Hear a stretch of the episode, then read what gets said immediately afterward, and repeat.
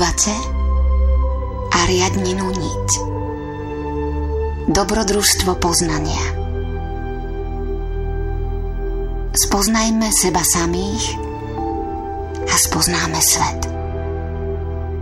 Zapáľme v sebe obetavú vôľu a vyvedie nás ako zlatá niť z labyrintu neslobody.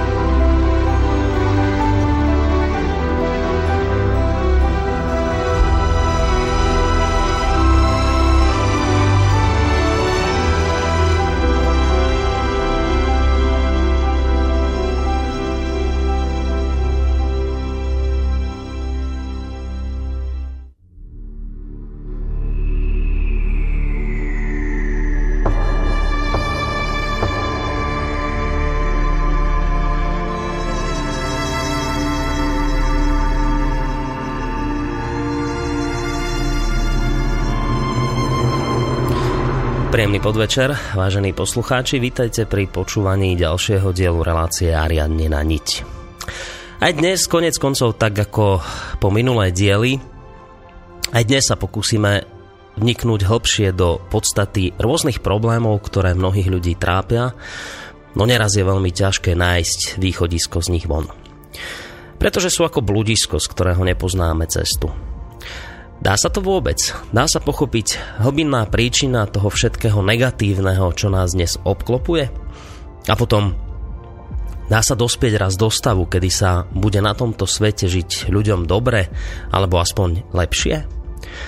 História nás učí skôr to, že stále donekonečna opakuje spoločnosť tie isté chyby. Avšak konflikt ako trv, ako tvrdí môj dnešný a, a vlastne aj pravidelný host relácie Ariadnina Niť Emil Páleš, tento pán tvrdí, že konflikt bude vždy zdrojom pohybu.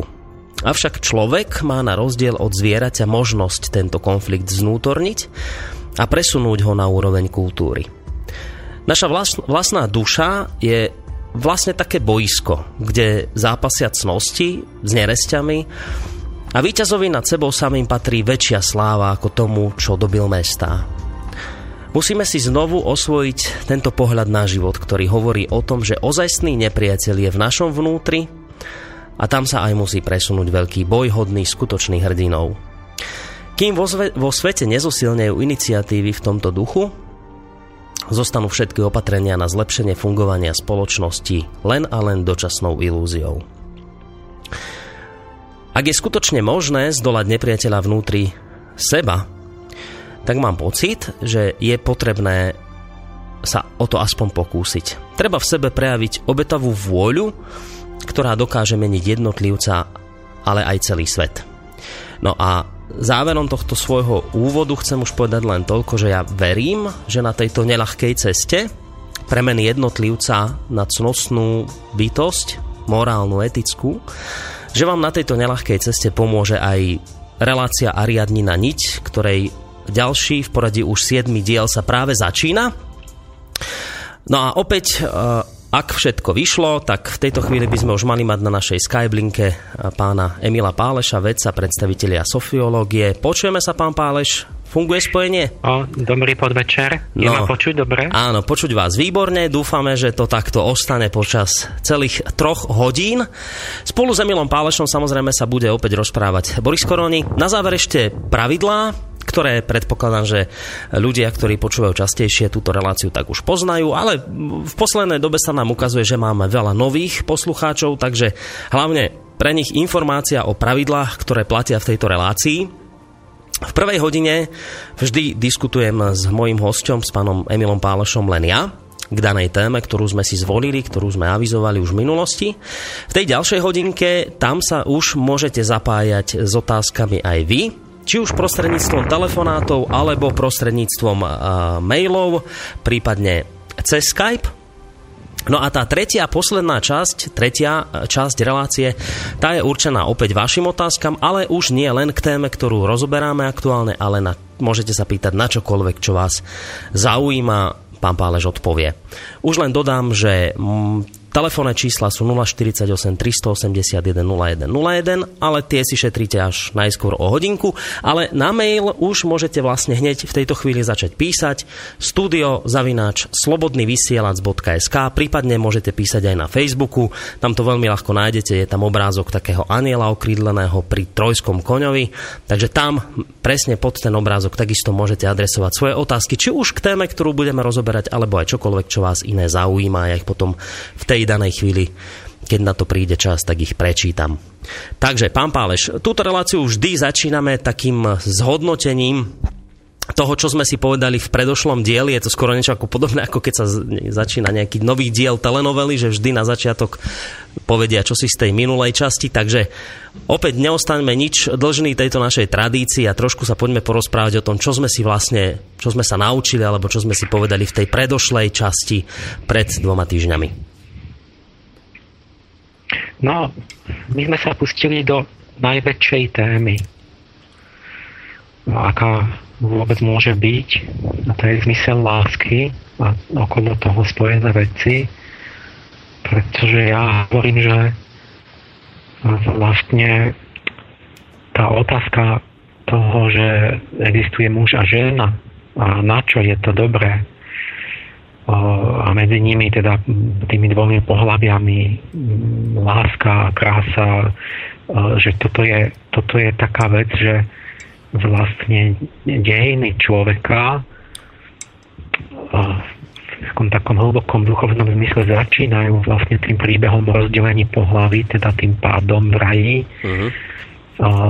Tým začína vlastne celý príbeh, ako keby um, začiatok dejín v tom zmysle, že vzniká vlastne osobnosť človeka, možnosť omylu, e, sloboda, e, s tým ale aj to blúdenie, čiže celá, celá karma, osud vlastne individuálny a celá tá, tá akoby tá, tie peripetie, ktorými prechádzame tým vývojom a vlastne, že vývoj akýsi zemský bude završený vtedy, kedy znova tieto pohľavia nejako buď zaniknú, alebo dojdu k zmiereniu, alebo nejako splínu harmonicky.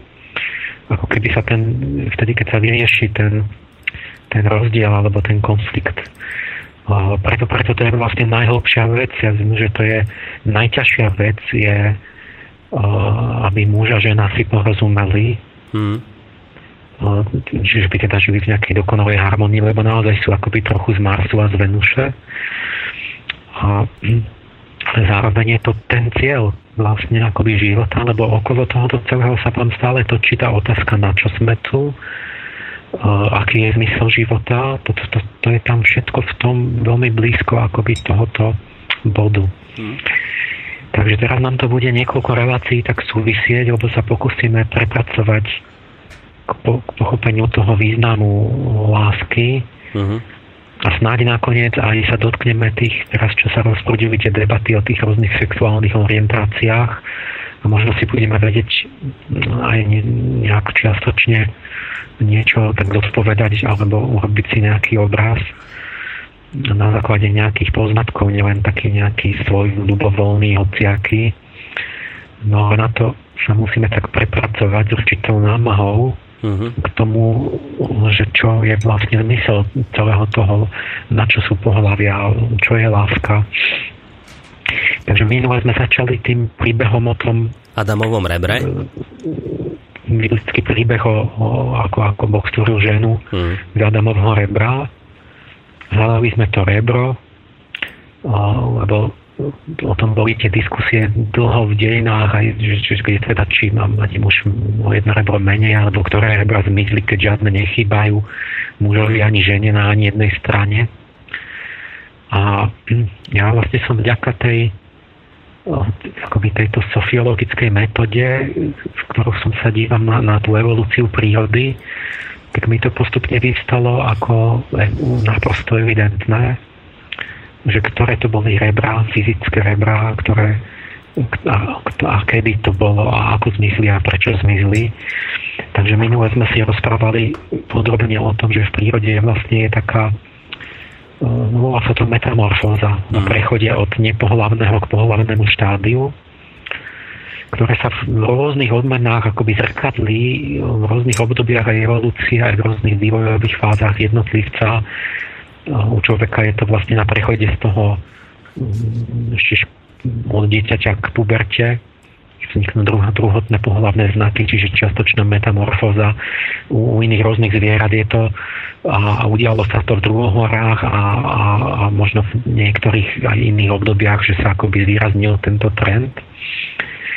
A vždy to malo podobné znaky, ktoré som minule opisoval, že je to vidno ako keby, že sa tá to nepohlavné štádium sa podobá na tú rytmickú štíhlu, do došky rastúcu stonku a potom to pohlavné na, na, na ten kvet, ktorý má farbu vôňu a rastie do šírky, ale, ale, ale od, odpadáva už. Tie okvetné listky padnú, či zomierajú. A, a takisto sa to opakuje pri embryogenéze v 7. týždni tehotenstva. Vlastne človek prechádza zo štádiu tohoto takého toho, toho tej nepohlavnej zelenie podobnej blázom, keď vyzerá ako jašterica a potom vtedy začnú pôsobiť tie, tie po, pohlavne diferenciujúce síly a ten, ten nepohlavný zárodok, ktorý nie je ani muž, ani žena, sa začne diferencovať tam alebo tam. Mm-hmm. A to je, to je ten moment, kde sa opakujú druhohory, kedy sa to dialo v celej prírode. A tak. A, čiže my sme vlastne nakoniec prišli na to v minulej relácii, že tie rebra, ktoré zmizli a z ktorých vzniklo hm, akoby to druhé pohlavie, respektívne nie ani že žena, ale pohlavnosť, ten rozdiel medzi pohľaviami, mm-hmm. pretože predtým tam bol vlastne nejaký muž žena, nejaký androgynná bytosť, ktorá nebola ani muž, ani žena. A tá, tá, tá mala, mala rebier toľko, že my máme 12 párov rebier, ale tam vlastne tie tie prehistorické zvieratá a plavy mali ohromný rytmický systém, kde mohli mať 30, 50, 100 rebiach, ktoré išli ďalej cez brucho, e, do panvy, za panvu, aj ste mohli 10 metrový chvost so samými stavcami a rebrami. Čiže ohromne prevažoval ten e, systém tej rytmickej zelene, e, ktorý je vlastne výrazom životných síl a vitality rovná vitalita, regenerácia, ale akoby nižší stupeň vedomia. A potom, keď do toho zasiahne tá pohlavnosť, mm. ktorá akoby za, ona zastaví ten rytmický systém, čiže to celé akoby my sme stratili všetky rebra, tie, ktoré nemáme, čiže od toho 12. ďalej až po ten dlhý chvost, ktorý tiež už nemáme, ale sme ho mali a v 7. týždni vlastne v ruchu matky ho máme. Mm-hmm. Obrovský chvost dlhý. A tam sa to opakuje, stratíme ho, čiže sa narodíme väčšinou bez chvosta. Niekedy aj s chvostom, nie, nie, niekto, neviem koľko, 100 miliónov, ale to už je porucha vlastne iba taký relikt. Čiže čomu sme to speli, že vlastne tam naozaj je to tak v prírode, že je to skutočná biologická udalosť, že vlastne ten, ten rytmický systém stavcov a rebier sa v jednej chvíli stráca a v tej istej chvíli vzniká obrovské vystupňovanie pohlavnosti. Uh-huh. Rozdiel medzi samcom, samicou, tie farby, spievanie, zmyslový život, proste ozdoby a celý akoby tá, tá sféra toho, toho, tej erotiky a tej zalúbenosti a tých, tých akoby zmyslových krás. A, a jedno sa vymení akoby za druhé a že vlastne z toho ezoterického hľadiska skrytého je to preto, lebo ako keby ten vyšší princíp astrálny, to, to, tá duševnosť a to, to kde, kde vlastne je tá schop, ten zmysel pre krásno, tak tá si časť tých životných síl vlastne odčerpá a spotrebuje na ten vyšší duševný život. A preto vlastne nezostane už na ten dlhý chvost. Mm-hmm. Čiže v tom akási vnútorná logika, ktorú vlastne tá, tá duchovná biológia vidí a tá vonkajšia ju vlastne ne, ne, nevie vysvetliť. Ja som nepočul nikdy vysvetlenie, že prečo by vlastne pohľadné organizmy ako by mali mať nedostatok životných síl uh-huh. alebo nemohli už mať proste takú regeneračnú schopnosť. Toto by ma strašne zaujímalo, či na to nejaký biolog vie odpovedať, lebo nikdy, nikde ani zmienka. A je to ohromne taký do, veľký zákon bijúci do oka všade v prírode. Takže každý, kto by chcel, to vlastne, čo sme rozprávali minule o Adamovom rebre nejak hlbšie pochopiť, že teraz to je hlavne informácia pre, povedzme, tých nových poslucháčov, tak bude úplne najideálnejšie, keď si tú reláciu vypočujete znovu, pretože ako už aj Emil Páleš hovorí, my budeme vlastne teraz v takom seriáli pokračovať pri tematike, ktorá nakoniec dá taký ucelený obraz okolo vôbec sexualizácie, pohlavnosti a tak. Ale ak to teda zhrniem, to, čo hovoril teraz aj Emil Páleš, to, čo sme hovorili v minulom dieli, z toho, čo som si teda ja zapamätal, že e, vlastne to Adamovo rebro je časť životných síl, ktoré boli odňaté pre nejaký vyšší duševný vývoj. A my sme vám to vtedy v tom čase vysvetľovali na takom príklade.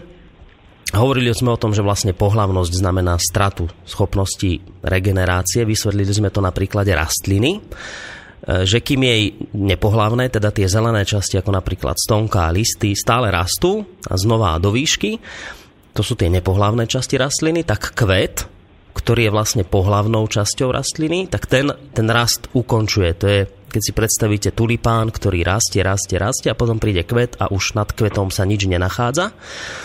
Takže vlastne tým sme akože poukázali na to, alebo pán doktor Emil Páleš, že, že tá pohlavnosť ukončuje rast.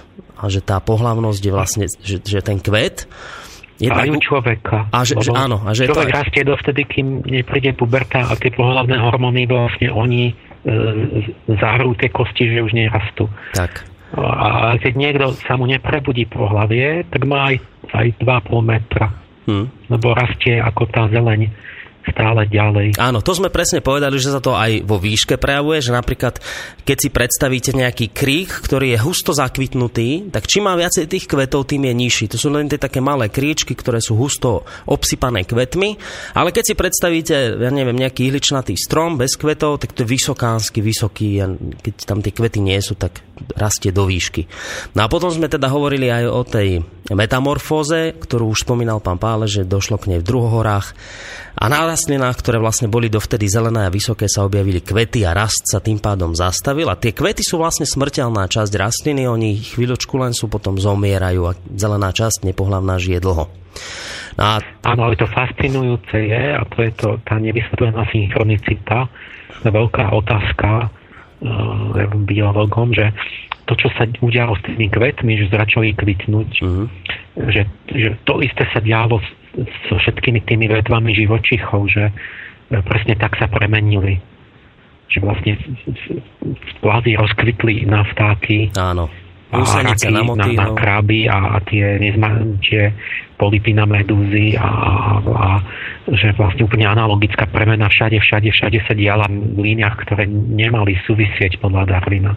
No, a to dôležité dopovedať je ale to, čo ste aj vtedy hovorili, že, že to, že húsenica vykvitla na motýla, e, to, že ja neviem, e, z molka sa stala žaba a vlastne tá žaba ako vyššia forma mloka, tak kým tie nižšie formy majú obrovskú vitalitu, regeneráciu, že mlokovi otrhnete nohu a mu dorastie, tak žabe už nie, ale vlastne, že, že, a to je to dôležité, že po tej metamorfóze dosiahli rastliny a takisto aj živočíchy akýsi vyšší duchovný stupeň, získali nové zmysly, že žaba dokázala spievať a, a niečo podobné. Ale že museli... vyššie schopnosti. No, ale že museli na to... A to je dôležité povedať, že oni síce získali vyššie schopnosti, ale že museli za to zaplatiť tou stratou vitality, že žabe už nedorastie tá noha tak ako tomu mlokovi. Čiže že, že to bol, to ste povedali, to bol taký obchod, že niečo za niečo vlastne. A... No a teraz priberme k tomu ešte to zosilníme poriadne. Uh-huh to niečo za niečo. No. Lebo zase najväčšie témy vnik hlaví a teraz vnik smrti. Ako to tam je v tom príbehu, že s Adamom a Evou. Oni ako razu sú tam dvaja, tak, tak zhrešia. Nie? A je tam ten strom poznania dobrého a zlého. Áno. Na ňom ja rastú tie jablka, ako venušina ovocie tak sa to kreslilo. No a tam majú zakázané, je budem povedať, že keď z neho zjete, tak zomriete.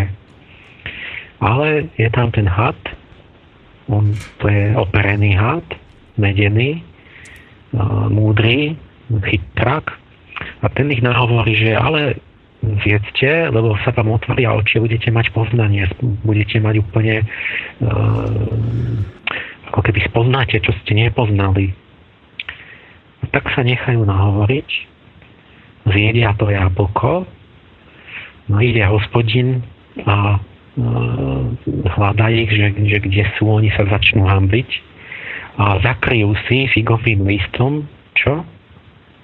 hlavie. U, u, a prečo nie ústa, keď jedli jablko zo stromu? Čiže, ale zakryjú si po hlavie, čiže je jasné, že, že o aký hriech išlo že oni vlastne objavili svoju pohlavnosť, že sa líšia pohľavím a začali mať stúd a ta, tieto veci. Čiže to, tam, to, to, toto tam našli na tom strome, kde sedel ten had. Uh-huh. Na tom strome poznania, pretože to ja, ja to, to jáda po hebrejsky poznať je poznať, keď ide muž za ženou, za manželkou v noci, keď Abraham poznal Sáru nie, že sa s ňou miloval, on, on poznal, to je to isté slovo. Čiže keď poviete v hebrejčine strom poznania, tak ako by ste povedali, že strom sexuality, uh-huh. lebo to je jedin, jedno slovo. A, a vtedy im povedia, no a teraz padnú, sú vyhnaní z raja na zem a musia zomierať odvtedy. Nie, to je, to je biblický príbeh, jeden o vzniku smrti. Je to následok hriechu, na ktorý na, na, nahovoril vlastne ten had. Ten had, a to je Lucifer, a Lucifer je padlá inteligencia e, Venuše, mm-hmm. lebo v Izajašovi tam máte napísané, že on je padlá ranná hviezda, syn, syn rannej zory, ktorý spadol z neba. Čiže vieme, teraz, teraz keď si robíme tak krížom, či, či čo hovoria rôzne národy o vzniku smrti, či mm-hmm. tie mýty tradičné. No tak vždy tam zistíte, že tam je niečo spoločné a že tam často hrá rolu vlastne priamo Venuša, že tá inteligencia Venuše vznik pohľady a tak vznikla smrť. O, sme indiáni v Amerike, černonožci, majú veľmi podobný mýtus o tom, že o, indiánska dievča, operená žena, o, spala pod holým nebom na lúke a ráno, keď sa zobudila sa, keď vyšla z hornička, videla ju žiariť, no z tej horničky príde taký driečný mladík, povie, ja som radná hviezda. A zoberú sa, si vezme za manželku, idú do neba a tam by šťastne spolu žili, len tam je jeden strom, kde povedia, že to sa nesmieš dotýkať toho stromu. Mm-hmm. Ona je samozrejme zvedavá, ide tam, niečo tam robí a následok je, že prepadne sa cez takú dieru e, na zem, čiže je pád na zem, ale s tým na zem ľuďom prinesie choroby, nešťastia, trápenia smrť. alebo Gréci mali ten mýtus o Pandore, že boli najprv na zemi iba muži a všetko bolo v poriadku. Ale Pandora bola prvá žena. Stvorili v nejakom momente prvú ženu, no, všetkými krásami obdarenú a tak, ale zvedavú. A ona mala tú, tú takú skrinku, kde sa nesmela pozrieť, otvorila to veko a odtiaľ vyleteli biedy, choroby a smrť. Sa, sa tú prvú ženu Pandoru obvinili, že, že ona za to môže. Aha, no. čiže z toho je aj to, že sa nesmie otvárať Pandorina skrinka, hej? Že, aby sme no. neotvorili Pandorinu skrinku. Vidíte, to tam ma nikdy nenapadlo, táto súvislosť. Aj, aj tá zvedavosť sa tam mm-hmm. za tým poznaním toho, čo nás láka, čo ale je také tajomné. Polinézania zase úplne iný kút sveta hovoria, že Hinetitama to je dievča rannej zory, či zase nejaké, nejaká venušanská bytosť, ktorá priniesla smrť na zem, lebo, lebo všetky tie kmene sa zhodujú, že najprv sa nezomieralo, že to nie je normálne, že to boli normálne, že nestarí ľudia nezomierali, ale v petách prvej ženy prišla na svet smrť. A to sa zhodujú eskimáci, africké kmene, všelijaké. A v rôznych príbehoch to opisujú. A my samozrejme podotkneme, že aby sme trošku ospravedlnili ženy, mm-hmm. že to nebolo tak, že boli sami muži predtým a potom prišli ženy. To, predtým bolo niečo, čo nebolo ani muž, ani žena, ale čo bola bytosť, ktorá mala v sebe oboje. To ste hovorili o tých androgínoch. A ide skôr teda o to, že keď sa musíme opraviť, že došlo k rozvozneniu pohlavnosti, pohlaví na, na dva póly. Takže mm možno nie sú za to len tie ženy hlavne zodpovedné, ale je to tá bytosť Venuše je tá, ktorá um, roztvára ten, ten rozdiel medzi, medzi mužom a ženou, medzi samcom a samicou a, ona ho zväčšuje a vlastne tým tam niekde je to tajomstvo tej, tej smrti. Keď sa teraz pýtate, No dobre, chcem povedať takto, že no, no a čo to tie mýty? To je pravda, alebo to, to sú nejaké rozprávky? E, ešte preto otázkou, ak teda môžem to ja tak zhrnúť, čo ste teraz hovorili, aby som si v tom trošku spravil poriadok, že, že teraz keď sa bavíme o mýtoch, tak na základe týchto príkladov, ktoré ste povedali, či už z Biblie, alebo Indiáni, alebo v Afrike, že na základe týchto príkladov sa dá teda povedať, že, že pokiaľ ide o teda mytológiu, tak všetky tieto príbehy zhodne tvrdia, že vďaka e, rozdeleniu pohlaví na samčie a samičie, že vďaka tomuto rozdeleniu sme my stratili nesmrteľnosť, že, že vďaka práve tomu bodu, že, že sa to nejak rozdelilo, že sme sa stali smrteľnými? Na to poukazuje mytológia? No, nie, nie všetky, Mm-hmm. Lebo si predstavíte, že ja neviem, to, to sú tisícky, čo bolo všetkých tých kmeňov, stov, no. čo poznáme, stovky možno kmeňov a tisícky rôznych mýtov mm-hmm. a, a z toho by o vzniku smrti boli, by ste mohli napočítať desiatky určite, keby ste robili taký zborník a nie všetky ale veľmi často by ste našli lebo oni môžu opisovať aj trošku, že viete, nejakú udalosť, iný aspekt alebo nejaký s iným významom, uh-huh. ale je tam vidno, že zrazu tam máte nejakú tému, o, ktorá, o ktorej ako keby mnohé národy v úplne opačných kútoch sveta vedeli, že je to ako keby o tom istom. Uh-huh. Okrem iného. Že, ale môže to mať veľmi rôznu podobu. Ja neviem, že, viem, že jeden nejaký mýtus je taký, že obvinili chameleóna že dostali za úlohu neviem, stvoriteľ poslal uh, akože dve zvieratá um, tuším, že korytnáčku a chameleona, či, či, či čo? Uh-huh. Nie. No, neviem už koho, že poslať správu, že ľuďom, aby že budú nesmrteľní. A, a druhý, ja už som to zabudol, jak to bolo. Viem, že ten chameleón sa nejak oneskoroval, že prišiel neskoro a prišlo to druhé zviera, ktoré povedal ľuďom, že budú domierať. A, mm. takže ho obvinili. Ale alebo opačne, ale zase tam bol návine ten chameleón, čiže to, to vyslovenie venušanské zviera, ktoré mení farby a, a že vždy tam nájdete určite súvislosti, ktoré uh-huh. ako keby poukazovali na nejakú uh-huh. skrytú skutočnosť, na nejaké spoločné jadro. Uh-huh. Otázka je, že, že je to náhoda, alebo je to niečo pravdivé v tom, alebo čo.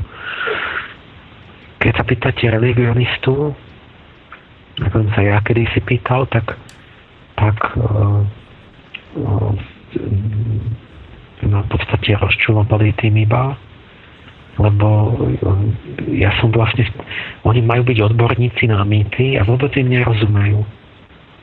Oni vôbec ani netušia, že to nejak súvisí s realitou, že to bolo o niečom skutočnom. Myslím, že to, to si ľudia tak vymýšľali, ako boli nevzdelaní a fantazírovali a bujná fantázia. Počkajte, to akože sami regi- religionisti to sami spochybňujú, to, čo je napísané napríklad v Biblii, že oni hovoria, že, že, že tomu netreba veriť, že to zase tak celkom nebolo? To oni hovoria religionisti? No, no oni uznávajú, že to je napísané v tých mýtoch, ale keď sa pýtate, dobre, a to sa stalo? ten had bol na tom strome a potom sa rozdiel po... Uh-huh. Tak povedia, no tak si začnú ťukať na čelo, že, že, že uh, nejaké som bol pred vyše 20 rokmi v 90. roku za profesorom Komorovským, čo zakladal katedru religionistiky. A som hovoril, že chcem spolupracovať že na výskume, na tom, že na tých mýtoch je niečo reálne. Uh-huh. Tak on mal taký, taký blahosklonný úsmev mu zahral na ústach, taký súcitný, že, že akože chudák ja Uh-huh. Že proste som zrejme buď v nejakej sekte, alebo som taký debilko trošku, že, Nej. že začal sa smiať a hovorí, ukázal na celú stenu plnú kníh, že viete, my tu my tu máme prehľad, my poznáme, že viete, že napríklad, že tí Japonci, že oni verili, že tej hore Fuji, že tam sú nejakí akože bytosti. A tak, a tak sa uchechtával na tom, že akože ako primitívy, že uh-huh. proste on, oni v tom nič nevedeli. Oni v tom, ja, ja som tam sedel, som proste išiel normálne druhýkrát v podstate len tak na vysokú školu a som počúval tie so študentmi kde som vychodil mnohé tie predmety a to všetko, tá klasická religionistika bola, že sa to vysvetlí, že to bola zo strachu, si to vymysleli, alebo že potreba udržať spoločnosť, ovládať proste tých poddaných, alebo alebo psychické, psychické uspokojenie. Čiže, to, čiže religionista vlastne vždy um, mňa, mňa rozčuloval tým, že on uh, sa nikdy nezaoberal tou skutočnosťou samotnou, ale iba textami o niečom, a vždy vedecky vysvetlil, že prečo, samozrejme, že sú nepravdivé tie texty a on ako vedec vysvetlí, že uh, aké aké po, no, akoby poruchové psychické vlastne mechanizmy alebo sociálne viedli k tomu, že si ľudia podvymýšľali takéto, takéto mm. príbehy, čo nie, sa nikdy neodohrali. Mm-hmm. Čiže na religionistov sa Ale tomto... nikdy nezisťoval, či to není pravda. Mm-hmm to, lebo on námyslene vopred predpokladá, že to boli primitívy, že to je pravda. A potom sa musíte opýtať, no ale prečo potom v takých odlahlých kútoch sveta vám povedia v podstate to isté trochu v inom príbehu? Uh-huh. No tak mu povie, že no tak ono, viete, to putovalo migrácie, tie, tie národy putovali a, a po, po tisícročia sa to všetké potom šírilo a sa modifikovali verzie, takže máte nejaké rôzne e, verzie jedného príbehu pozmenené viaceré. Uh-huh. Ale je to odpoveď? No. Máte napríklad na, na ostrove Ceram uh-huh to je taký krásny príbeh, že, že sa raz sa, ako to vzniklo, smrť a pohlavnosť, že raz sa na počiatku sveta sa hádal banánovník s kameňom, že ako by mal vyzerať človek. A kameň hovorí, nech človek vyzerá ako ja, nech má len jednu stranu, jednu ruku a tak a, a, a nech je ne, nedomiera. Bánanovník hovorí, nie, nech vyzerá ako ja, nech má dve ruky, dve nohy, dve strany, pravú a ľavú a nech má deti a nech zomiera. A čo tam je? No tam je zase len napísané to, zastám je v podstate len to, že vlastne tá smrť prichádza spolu je ruka v ruke so vznikom pohlavnosti a s dvojstrannou symetriou ľudského tela, Mm. Čiže s tými párovými žľazami ako vaječníky mm. a semenníky a, a proste celá tá no, nervová sústava. Čiže e, to vyslovene sa hovorí o tom momente tej diferenciácie pohľadnej, kedy sa tá, tá, tá párovosť, tie, tie párové orgány súvisia s tými vzťahmi. Vlastne to sú, to sú venušanské orgány. Ako obličky napríklad. Žalúdok máte jeden, pečeň máte jednu, obličky sú dve. Prečo? Lebo, lebo to je o vzťahoch citových. A, čiže ty, máte, to je úplne iný mýtus, ktorý vôbec nemôže pochádzať. Keď poviete, že bánanovník s kameňom, to, ne, to není nič, ako keby to bolo o tom strome biblickom. Áno. Ale my, vy ten istý poznatok máte vyjadrený úplne iným príbehom. Inak prerozpráva Toto nie sú dva príbehy, ktoré sa rozšírili, že to je verzia jedného Uh-huh. To je nezávislý poznatok tej istej skutočnosti, že smrť prišla s pohľavnosťou. Uh-huh. A na to sa pýtam, že ten religionista, on je tak namyslený, tak šialene, že on sa nikdy neopýta, on pohrada tým sa opýtať dobre a teda prišla alebo neprišla tá aby, aby sa opýtal biologa, že tak jak to bolo, tak uh-huh kedy vznikla smrť a, a bola, vznikla, bola tvoje živá, alebo, pri, alebo nebola, a boli tu pohľavia vždy, alebo neboli, a keď vznikli, tak kedy vznikli v inom období, alebo v tom istom. Aj ste pátrali po, po dôvodoch tejto námyslenosti religionistov? No, ja...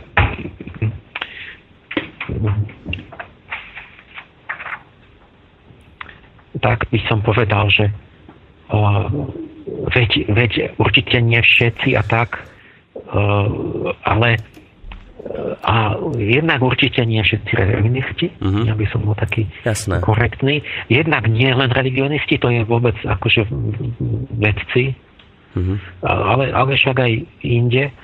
Ale, ale je vo vede proste na mieste povedať, že je tu určitý špecifický fenomén takej tej intelektuálnej námyslenosti, tej zadúbenosti. Uh-huh. Ja neviem, s čím všetkým to súvisí, s takou nejakou a, a ja teda to vyčítam, pretože môj zážitok, moje, ja, ja som to takto zažil, že môj osobný život takto bol, že ja som na to narazil teda poriadne. Uh-huh.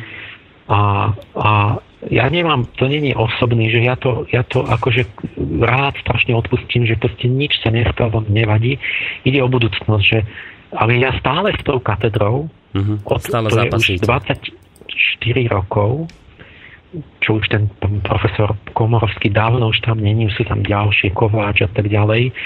A to, čo on tam zasial, že začal o mne klamať, že ja mám nejaké úplne iné naivné názory a tak, mm. tak ono sa to tam začalo tradovať a, a proste on, on tak, keď poviem teraz ho, trošku si osobne ho hovorím tak, ale to je pravdivo, že oni to tak, tak decentne, on, viete, že to, mm-hmm. to je taký, taký, taký decentný akože ten spôsob akože podrývania, že on on niečo zachytil, že ja som vtedy vydával v Sofii tú časopis, tam som dával antropozof, články od antropozofov. On tak vždy k študentom hovorí, že viete, že môže tuto ten pále, že tak, že on, že on si trošku milí, akože tu, lebo ja som, písal som odborné články ja, no, ja som dal priestor antropozofom, lebo som to pokladal za podnetné časopise laickom. A v odbornom som mal, že an, an, kultúrna antropológia objavuje starodú náuku o duchoch času. A, a to nemá nič spoločné s antropozofiou. To, to, už tam, to, tam nič od neho som neprezal a, a Komorovský to využije a viete, on si tak milí, že on si myslí, že keď sa to na antro začína, že antropológia ako vedný odbor, že to je antropozofia, že on si to trošku pletie. Toto, im, toto takéto veci hovoril, že v podstate de- decentne hovorí, že som debil. Totálny debil vlastne že keď sa začínajú dve slová na rovnaké písmená, takže mne sa to tak pletie, že taký Hej, úplne... sa vám to zleje dokopy. Nejaký. Čiže on takto, takto podrýval, tak špinavo vymýšľal si proste všelijaké veci mm-hmm. a to sa tam dodnes traduje a do, do, ešte nedávno som zažil, že vlastne v jednej čajovni pozvali vlastne toho Kováča a neviem koho ešte, proste tých z tej katedry religionistiky. Oni prišli do tej čajovne a tá majiteľka mala, moja čítateľka mala knihu moju na stole. Mm-hmm. A oni, ona hovorila, že, že ja som bola šokovaná, že oni zrazu uh, akože začali byť úplne akože nahnevaní na mňa. Mm-hmm na ňu za to, že, že čítala moju knihu a že, že ju nejak bránila, že však to predsa je. Že povedali, že oni tam nepôjdu do tej čajovne prednášať. Áno. Tak sú, tak sú afektovane až v tom po uši, po 24 rokoch, pritom ani ma nepoznali, to im len, to len tie ohovárania, čo tam Komorovský začal. A Čiže aj dnes... keby sa dalo spolupracovať normálne so zdravým rozumom, ale oni si ako keby vytvárajú proste to je tá nejakú zadebnenú takú námyslenosť, že si vytvárajú nejaké príbehy uh-huh. o nejakom úplne inom Pálešovi, ktorý má strašne robí diletantské chyby, uh-huh. ktoré som nikdy nerobil a všetko to je písomne za 20 rokov vo všetkých mojich knihách, že nikdy som nesúhlasil a nehlasoval s tými, s tými hlúpostiami, čo oni hovoria, že ja to je, tak, tak si, ja neviem, to, to sa ne, ne, už nezdržujeme tým. Áno, veď to, to chcem práve povedať, aby sme išli späť k téme. Možné, že veď by sa, veď jediný kontakt by stačil, že aby som povedal, že pán docent, ale veď ja s vami súhlasím, že to je úplná blbosť. To, to ja som nikdy tieto názory nemal, ani nemám. A uh-huh. keď mi neveríte, že, že tak ja to môžem dokázať, že aké mám názory, že som to všade napísal, do, už čo vyšli pred uh-huh. rokami, že ja, ja si nemyslím tie chybné veci, ktoré vy si myslíte, že si myslím? Um. Že oni si vytvárajú akoby fikcie, aby mohli povedať o mne, že robím chybu. A potom sa nesmú so mnou stretnúť. Oni prchajú, keď vidia, že v čajovni, že ja som tam prednášal pred nimi, prchajú, lebo v tej chvíli, keby sme sa stretli, tak poviem, ale to není pravda, čo mne hovoríte. Áno. A... Je koniec toto, toto tvrdenie sa objavuje aj u nás, konkrétne na Facebooku, kde jeden z písateľov napísal, že Emil Pálež je pseudovedec, pokiaľ viem, treba brať s rezervou to, čo hovorí. A, na to odpísal milí poslucháči, ktorí vás v tomto smere obránili a jeden z takých názorov zaznel, že pseudovedec, pokiaľ viem, to mám chápať tak, že niekto povedal, že je pseudovedec a takto teraz viete. Presne takto sa no, robí pseudoveda. Niekto niečo povie a potom si to zvyšok stáda už len opakuje. Ešte to píše ten posluchač, ktorý vlastne na neho reagoval. Bez toho, aby tomu rozumeli, alebo sa vôbec pokúsili rozumieť. Vedecké kritické myslenie ide ruka v ruke so samostatným myslením. Vidím, že to ale mnohým nehrozí. Tak toto napísal aj, aj poslucháč, vlastne ako v reakcii na toho druhého poslucháča, ktorý tvrdil o vás, že ste pseudovedec. Ale ak by som, pán Páleš, mohol navrhnúť, tak poďme ďalej v tej našej téme, lebo pozerám, že pomaly 3 čtvrte hodina za nami, ale nebudem, nebudeme ďaleko od toho. Vy ste ja, hovor... keď, ja keď sa nudím, dám do Google, že Emil Páleš, čítam si moje názory. Uh-huh čo všetko ja vraj a prečo a, a tak. A iba krútite hlavou. A, a aj ma tam, vždy sú tam takí, aj ma bráňa, ale, ale tam treba ísť hlbšie a toto práve je fajn, táto relácia, že, že to sa totiž nerieši tým, že jeden povie, že to je jasné, veď on je šarlatán, on to robí mm-hmm. za peniaze a, a tak klame ľudí, vymýšľa si niečo. A druhý nie, ty ho nepoznáš, že, že treba na tú vecnú rovinu prejsť, že, že dobre, ja pseudovedec, a to sa porozprávajme o tom vecne, že čo, čo mám zlé. Tam sa to rieši potom. Mm-hmm. Jedni sú za, sympatizujú, druhí nie. A, ale vecne sa to dá vyriešiť, že treba povedať, čo pseudovedec znamená, že som musel porušiť nepravdivé metódu, niečo, čo nie sú fakty a tak ďalej. A, a to sa dá naozaj seriózne riešiť a ja som za to, lebo, lebo ja, sa, ja naozaj robím, vidíte, tie témy sú také, si ja vyberám, čo sú naozaj na pomedzi vedy a, a nevedy a náboženstva. Tak, čiže tam naozaj je, je to není všetko vedecké, čo ja poviem, lebo, lebo sociológia je, je veda plus e, filozofia a tak ďalej, mm. ale e, nie, nie o to, ide, ide o to, že ja som si toho vedomý a že, e, že ako človek nie som pseudovedec, lebo, lebo a to sa pozná práve na tom, to by každý jednoduchý mal človek poznať na tom, že ja som vždy pripravený, otvorený a ochotný toto preskúmať, že či mám nejakú chybu a mm. tak. A tí, ktorí, tí, tí moji akože oponenti, ale to nie sú oponenti práve, lebo neoponujú, oni hovárajú, tak tých poznáte, že oni nikdy nechcú povedať do tej vecnej roviny, že tak čo mám zle? No tak to my nebudeme hovoriť a my nevieme a to, lebo to som počul, to hovoril ten a tak. Čiže oni nikdy nemôžu zostúpiť do toho, že by povedali, tu máte podľa nás chybu a tak ďalej. Čiže podľa tohto ľahko rozoznáte vlastne oponenta od dohovárača oponent ide vecne, že, že toto podľa mňa nie je pravda, lebo to a to. No. Dobre, tak teraz ešte stále vlastne ostaneme pri tej vede, religionistike, nepôjdeme od toho ďaleko. Vy ste povedali, keď sa vrátime k našej dnešnej téme, že uh, veľa z tých príbehov mytologických, teda, teda tých religióznych, hovorí o tom, mnohé, nie všetky, ale mnohé, že vďaka rozdeleniu pohlaví na samčie a samičie stratili živočichy rastliny nesmrteľnosť. No, to vravia mýty alebo mytologické príbehy. A teraz, no a teraz, a teraz čo hovorí veda? S tou biológiou. To chcem práve, áno, že, že čo hovorí že, o tomto veda? Vedou. No keď sa opýtate biológa, Uh, tak vám okamžite povie to isté, že samozrejme je jasne, že je to tak. To je obyčajná proste bio, skutočnosť evolučná. Ja vám prečítam ten, ten známy popularizátor americký Carl Sagan, tak e, ten píše, že asi 3 miliardy rokov mal každý jedného rodiča a bol v podstate nesmrteľný. Teraz mnohí tvorovia majú dvoch rodičov a sú jednoznačne smrteľní. Pred miliardou rokov bol uzavretý obchod potešenie sexu výmenou za stratu osobnej nesmrteľnosti. Sex a smrť nedá sa mať to prvé bez druhého. Čiže naozaj to, tak sa to presne odohralo.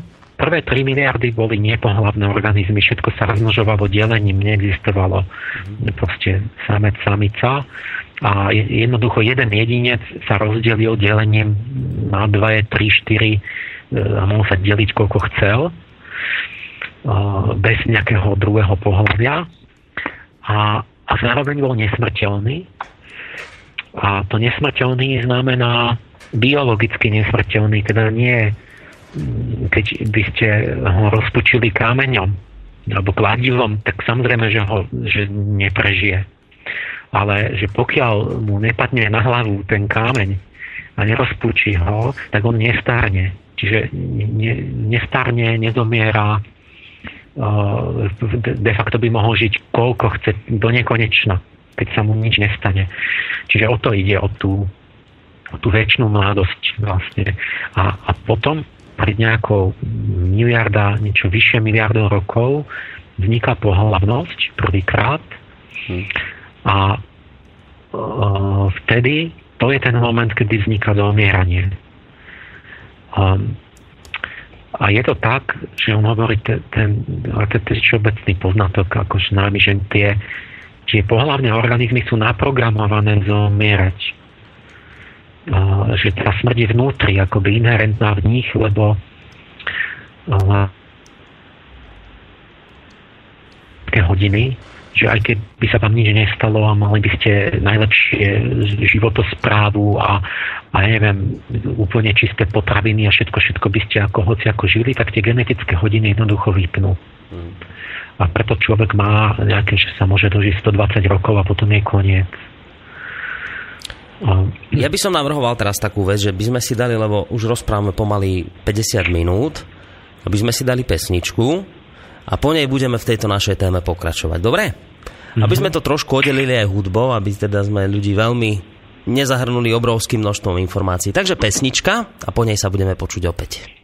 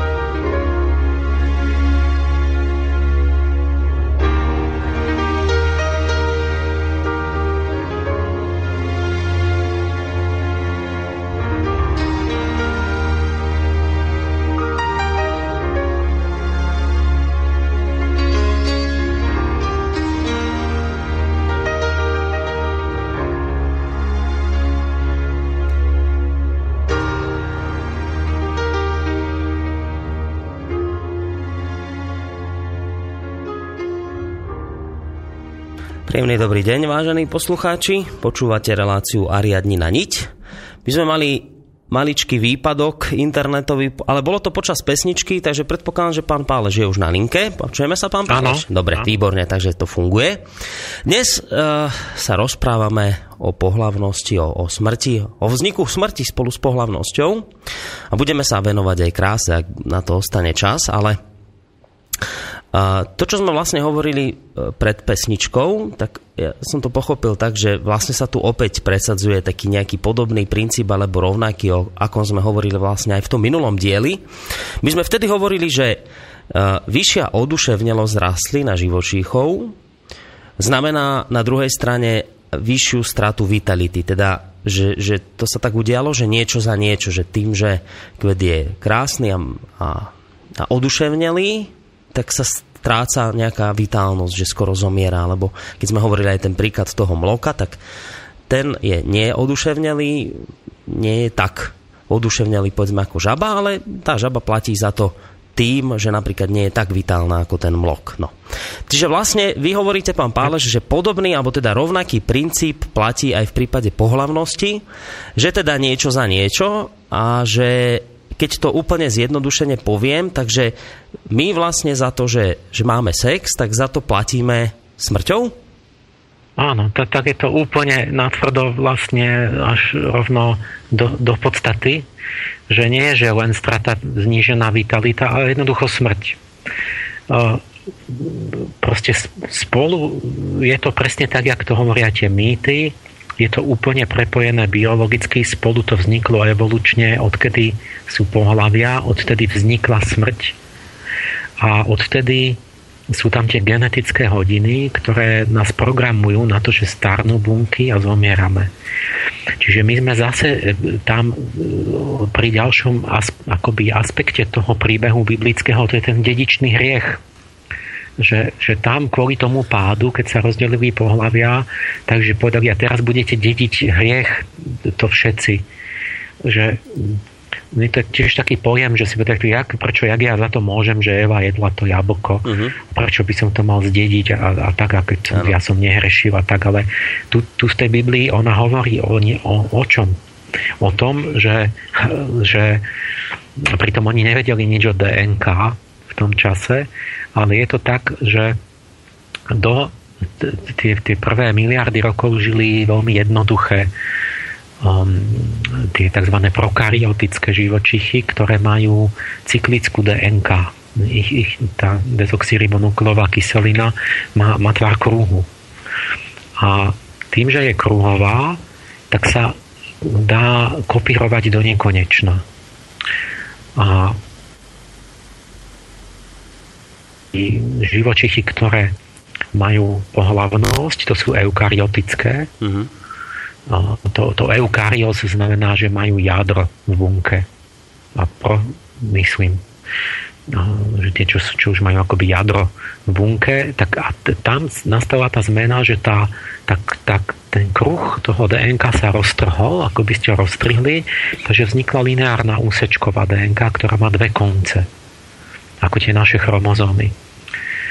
A to, pri každom delení bunky sa musí skopírovať aj ten genetický materiál v jadre, takže vlastne sa robia kopie tých chromozomov. A e, je to tak, že tie, tie enzymy, ktoré kopírujú celý ten reťazec, tak oni sa musia nejak prichytiť na nejakej sekvencii, najprv na konci, potom to kopírujú, ale nie sú schopní skopírovať tie konce tam sa nemajú čoho akoby chytiť už. A, takže vlastne pri každom kopírovaní oni časť e, na jednom a druhom konci neskopírujú a každá ďalšia kopia je kratšia. Čiže naš, nám sa DNK kráti keď, keď, keď pri každom vlastne, ak sa mám obnovuje pokožka, alebo čo tam z tie bunky delia, tak sa stavuje kratšia, kratšia, kratšia DNK. Na, na, na spočiatku to nevadí, lebo na tom konci sú tzv. teloméry, čo sú akoby že koncové časti tej DNK, z ktorých sa dá ukrajovať. Áno. Ale keď z nich ukrajujete neviem koľkokrát, tak pri určitom počte raze sa tie teloméry akože kliková hranica že a, a vlastne pri ďalších deleniach už začnú tie, tie kopírovacie enzymy ukrajovať z tej, z tej dedičnej informácie, čiže vlastne posekajú už tú informáciu a tým pádom už tá bunka nemôže fungovať. Čiže ona nejak umiera, starne, kazí sa, ne, nefunguje dobre. No a toto vlastne sú tie genetické hodiny, ktoré tikajú vlastne v každej našej bunke, že ten telomer sa skracuje. Za každým delením sa skráti, skráti a raz sa minie a už nebude schopná tá bunka ďalšieho delenia. A toto sme začali dediť, odkedy e, máme pohlavných predkov, že vlastne sme naprogramovaní na to, že, že, že somatické bunky, čiže telesné bunky pohlavných organizmov starnú a zomierajú po konečnom čase to, to je ten dedičný hriech.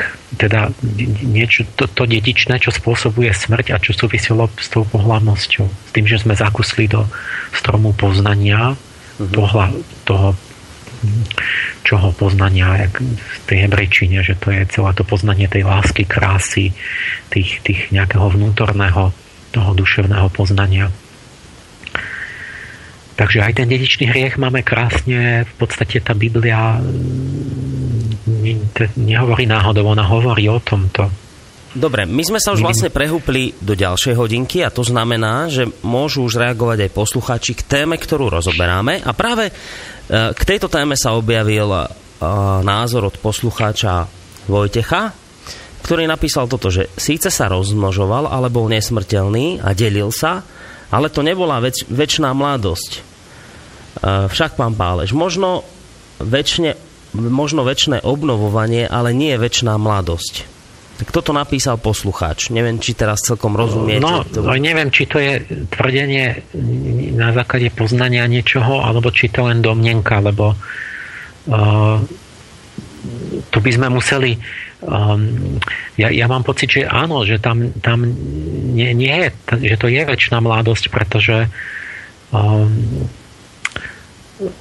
určite by sa tam našli diferencované rozdiely, lebo to ide od tých prokariot až po povedzme tie jašterice, ktoré sa rozmnožujú panensky, ale v podstate už majú pohlavia a zomierajú.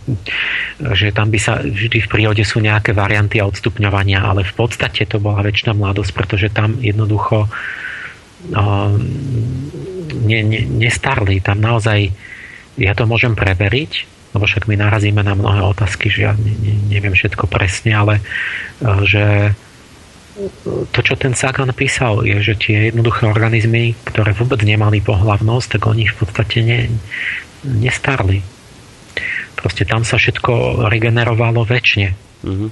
A e, napríklad môžete to pochopiť hneď na tejto veci, že ja som povedal somatické bunky pohľadných organizmov starnú. To sú tie, čo utvárajú telo.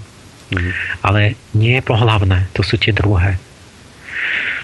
Pohlavné bunky, čiže to sú spermie, vajíčka a tak, tie čo? Tie sa delia koľkokrát? Nekonečne. A nekonečne krát, lebo však oni sa delili, to je jedna rieka života, ktorá ide milióny rokov, čiže to tí naši všetci predkovia od australopitekov a neviem čo, stále sa delia a delia a delia, tie pohlavné bunky idú ďalej a vyrastajú z nich noví jedinci, ktorí majú zase sa rozdelia na ďalšie pohľavné bunky a tak. A to už, to už sa delili ja neviem, miliardy krát. A, a, a tam a sú nejaké staršie? Nie, ten novorodenec je vždy absolútne čerstvý a mladý. Stále z tých pohlavných buniek, a už pritom už sa delili nie, nespočetne krát. Čiže to je presne väčšina mladosť. A, a jak to vedia? Čiže my v sebe máme nesmrteľnosť ale iba u pohlavných buniek zostalo. Uh-huh. Čiže si to ponechali, tieto tajomstvo poznajú a majú na to teda z, z materialistického hľadiska, že v čom to je, tak tam našli, že vlastne oni majú taký enzym, tie pohlavné bunky, ktorý vedia, vedia používať a to sa volá telomeráza. Oni si tie telomery jednoducho predlžia, čiže si akoby, pres, akoby ste si pretočili budík že máte ich znova dlhšie, takže, takže ste vlastne mladí. A tá bunka sa ne, tá DNK sa nezničí. Uh, Tam vidno, že tá väčšina mladosť je naprostá realita aj u človeka, ale už iba u pohľadných buniek, ktoré nikdy nestarnú. A, ale u tých nižších živočichov to bolo ako pre celého živočicha to platilo. No ako to je možné, že, že na jednej strane hovoríte, že práve pohlavnosť, rozdelenie pohlaví znamená pre človeka, pre živočichy, pre rastliny smrť. Kým boli nepohlavné, tak žili väčšine. A práve pritom, ale práve pohlavné bunky sú tie, ktoré žijú väčšine. Tak ako to spol- že, že na jednej strane pohlavnosť, ktorá zabíja, na druhej strane pohlavná bunka, ktorá je väčšiná. No, no áno, to, to, to, to hlbšie do, do, do, ako keby musia byť, lebo veď oni robia tú nekonečnú líniu života, že vlastne stále sú tam tí potomkovia. Ale tam, keď došlo k deleniu, že to je tá pohlavná línia buniek a potom tie somatické tzv., ktoré vytvárajú telo, čiže pohybový systém tráviaci, nervový, tie, telo toho jedinca, tak všetky tie odumrú, že ten jednotlivec, ktorý ako keby tie jednotlivci ako telesní vyrastali z tej rieky života, ktorá je nekonečná a väčšine mladá, ale vždy každý jednotlivec zomrie, ale ten druh žije, väč, žije stále. Hmm. Akoby ten, akoby ten, ten kolektívne, akoby tí, stále tí potomkovia idú ďalej. Dobre, a na našej, alebo teda v našej schránke studiozavinač.slobodnyvysielac.sk sa ešte objavila takáto otázka k téme, kde nám píše Juraj, že chcem sa ešte raz opýtať na to poznanie, prečo si Adam s Evou akurát, alebo teda práve pohlavné orgány, Aký malo vtedy význam slovo poznanie? To som povedal, že vlastne v hebrejčine poznať je aj poznať ženu, nielen poznať, ja neviem čo, nejaké vedomosti. Takže ten strom poznania to v podstate je, tam, to je vidno, že tam ide o, o, o to poznanie, ktoré súvisí s tým medzi mužom a ženou. Že o toto také, také akoby duševno, ezotericko, vnútorné určité poznanie, ktoré, ktoré keď sa otvorí celá tá sféra, že človek dospeje mladý a sa mu otvorí ten vnútorný svet tých zážitkov, tak tam, tam je to, to poznanie, do ktorého oni zakusli na, na tom strome. Dobre, a druhá tá časť otázky, teda aby ste to znova vysvetlili, že teda prečo si zakryli práve pohlavné orgány? No, to je jasné, že tam je vidno, že e, lebo, lebo že, že vlastne mali pocit nejakého stúdu alebo hriechu, lebo vedeli, že niečo robili, čo nemali, ale súviselo to s pohľavím, nie s jedením, strávením, že tráviaca sústava e, nie je taká až taká hriešná, že sa to s tou sexualitou tam spája. A to o tom inak je rozprávka o šípovej ruženke. Že keď ona dospela do puberty a mala, neviem koľko, 13 či koľko, tak sa pichla Mm-hmm. Išla tam, kde nemala ísť do veže, kde bolo zakázané, bola zvedavá a tam bol kolovrátok a tam sa pichla akoby tá krv a potom zaspala, niečo sa s ňou stalo zlé, z čoho musela byť vyslobodená a tak. Čiže to je, to je ďalšia verzia vlastne akoby nejakej rozprávky, ktorá hovorí o tom poznaní niečoho, mm-hmm. v čom je hriech, ktorý uvedie dušu do, do spánku. Ten, ten Lucifer tam bol, ona ktorý jej vstúpil do krvi, tej šipovej ruženke, keď sa, keď sa pichla a videla tú kvapku krvi. Ešte možno na také doplnenie, teraz som tak nad tým rozmýšľal, že to by asi bolo tiež dobre nejak vysvetliť, keď vy ste hovorili, že pred tou miliardou a miliardou a pol rokov všetko bolo, sa množilo nepohlavne a tým pádom žili väčšine, boli väčšine mladé tie rôzne tvory, ktoré tu boli a potom prišla pohlavnosť a smrť. A ešte aj dnes existujú na svete teda, vytvrdíte tie nepohlavné organizmy, ktoré žijú väčšine a toto by možno bolo dobré priblížiť ľuďom a taký príklad dať, že o akých teraz organizmoch hovoríme, ktoré žijú nepohlavne a môžeme na ich príklade vidieť, že naozaj žijú väčšine. Existujú ešte aj dnes také organizmy? Uh, jasné, to nie, že ja, to je normálna biológia. Uh-huh No ja som si nepripravil nejaké príklady. Je to totiž tak, že keď hovoríme o miliarde rokov dozadu evolúcie, tak to boli veľmi primitívne tie prokariotá, to sú také baktérie. Uh-huh. Ale kedy to platilo, že to fakt vôbec neexistovala pohlavnosť a oni akože sa, majú tú kruhovú DNK. Áno. Ale potom to ide nejako ďalej. To ne, nebolo, že zrazu koniec. V prírode vždy všetko je nejaký prechod, takže ešte nedávno v tých druhohorách pred tou metamorfózou, o ktorou som ja hovoril, sú tí jaštery, ktorí majú tie dlhé chvosty a, a majú veľkú vitalitu a, a mnohé z nich majú ešte sklon k partenogenéze, čiže niektoré ašterice napríklad sa panensky rozmnožujú bez, bez pohlavne, hoci už pohlavie majú v tom tele a zomierajú, ale že stále sú tam postupne, ešte, ešte tam zostávajú tie zvýšky. Až u cicavcov a vtákov je tá pohlavnosť tak vystupňovaná, že je zapísaná úplne do chromozomov, čiže je daná geneticky a tam už je to tam už akoby nezostáva nič z tej, z tej, z tej panenskosti, takej mm. no, existuje, Existuje aj dnes taký nejaký organizmus, ktorý je teda takto nepohlavne rozmnožujúci sa? Že na, na akého príklade by sme to mohli vidieť, že naozaj to funguje a že naozaj žije väčšine a, a že je väčšine mladý, povedzme? No tá všetky tie prokaryotické baktérie, to, to, to, to sú zásady, akože vôbec neexistujú pohľavia a sa rozmnožujú, nie. Čiže sa jednoducho delia. Mm-hmm.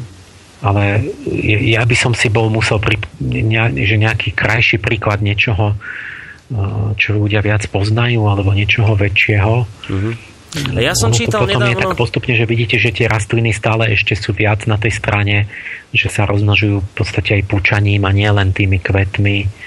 Hmm. A, a ja neviem, čo všetko ešte, ale tam, tam, tam vidno, akoby, jak postupne ide tá úmera, že ja neviem, ešte také červy ako ploskulica je známa tým, že ju môžete rozrezať na kúsky no ňou pokrájate jak, jak cesto na 10 kúskov na štvorčeky a ona, ona si z toho nič nerobí. Ona má takú vitalitu, že dorastie z každého kúsku celá. Mm-hmm. Čiže ako taká rastlinka, keď, keď by ste ju rozrezali, tak môžete každý kúsok zasadiť do zeme a tak vám vyrastie z toho tá rastlina. No, No, že tam vidno, že ešte keď je nerozvinutý tá, ten pohlavný systém a nervový a nie je tam ešte ten akoby tá astralita vojdená, tak vtedy to má úžasnú vitalitu, že, že a to nie, ako by ste to ani nevedeli zabiť vôbec. Tak, tak, tak to skoro vyzerá. Takže to už je taký červ, tá ploskulica, že už má aj oči a tak, že už, mm-hmm. už to mhm. tak začína vyzerať ako nejaké zvieratko. A ešte má ohromné akoby tieto sily, lebo mm-hmm. to je na začiatku tej vývoja tej dvojstrannej symetrie a potom, potom to začína ubúdať už tá, tá schopnosť ako mm-hmm. keby tej toho omladzovania. Dobre, skôr ako sa posunieme ďalej v našej téme, lebo my sme si ďalej ešte vyšpecifikovali aj taký bod, ako súvisí krása a smrť a tieto veci, ale ešte, ešte by som tu chvíľku ostal, pretože nám píše aj poslucháč, ktorý sa píše, pýta práve na takúto tému, alebo takúto otázku má, Martin, a pýta sa toto, alebo hovorí, a bola vo vývoji sveta aj taká možnosť, že by človek fyzicky nezažíval starnutie, Avšak smrť podľa mňa súvisí s tým, že stvorenie upadlo do zla, ktoré predtým neexistovalo. No a teraz tá jeho otázka, ako súvisí rozdelenie pohlavia so vznikom zla? Je to nejak úzko previazané? No vidíte, že v tých, v tých mýtoch je to jasné, že vlastne tá zlá bytosť naviedla ich na ten strom, teda ten had, dôsledky boli zlé aj, lebo však to smrť, zomieranie a tak. Mm. ale na druhej strane, čo tam zase nie je v tej Biblii, ale keď čo pozera komplexne na tie všetky duchovné tradície, tak uh, prečo to Boh dopustil? To, to nemohol, to on nevedel, že tam had sa tam poneviera, že môže spôsobiť niečo zlé. No, zrejme to ten Boh dopustil schválne, keď je vševedúci. No to je tá druhá stránka tej bytosti toho hada, toho, toho operného hada svetlonoša, že to má kladnú stránku, ktorú napríklad církev absolútne už dneska vôbec ani nepozná. Teda ani, ani nepoviem, že zamlčuje, pretože ona v tom už nemá už ani dávno nemá tušenie, o čom je reč. A tá pozitívna stránka, lebo napríklad keď idete do, do Orientu ešte, tak tam drak, draci, hadi, táto bytosť je veľmi vysoko vážená.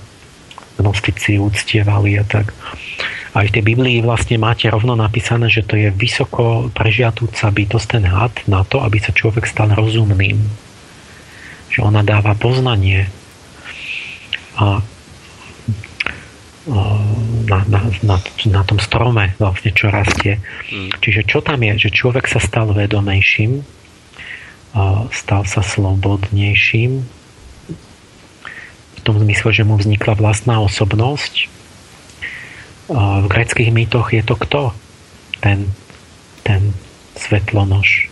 Ten, čo priniesol oheň a svetlo mm. človeku. Prometeus? Prometeus je, je bytosť, ktorá prináša svetlo, čiže fosforos alebo Lucifer. A čo robí? No učí, u tých Grekov to máte oveľa kladnejšie znázornie, učí ľudí vlastnému mysleniu, e, tvorivosti, vynálezcovstvu, oheň, neviem čo, mm. osamostatnenie od prírody, ale aj osamostatnenie od bohov vyšších.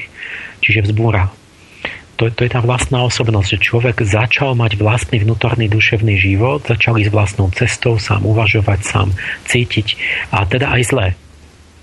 A, a aj môže blúdiť, môže sa míliť odvtedy, ale, ale e, začína byť sám sebou a začína sám seba hľadať a dostáva vlastne ten Boh to dopúšťa na to, lebo to akoby pôsobenie tzv. zlej bytosti, ktorá teda prináša mnoho utrpenia, ale, ale na čo? Lebo to má nejaký zmysel, že človek dostal vtedy privilegium utvárať sám svoju vlastnú osobnosť, tú slobodu, slobodu robiť aj zlo, že vlastne ten, ten, ten stvoriteľ dopustil, aby človek sa smel rozhodnúť aj pre to zlo, pre to vnúknutie tých, tých bytostí, ktoré nie sú celkom ne, nevedú k výsledkom takým, vlastne vedú aj k utrpeniu, ale tým nastáva nejaký začiatok toho duchovného vývoja z ľudstva a sveta a z tej slobody sa má raz narodiť tá láska.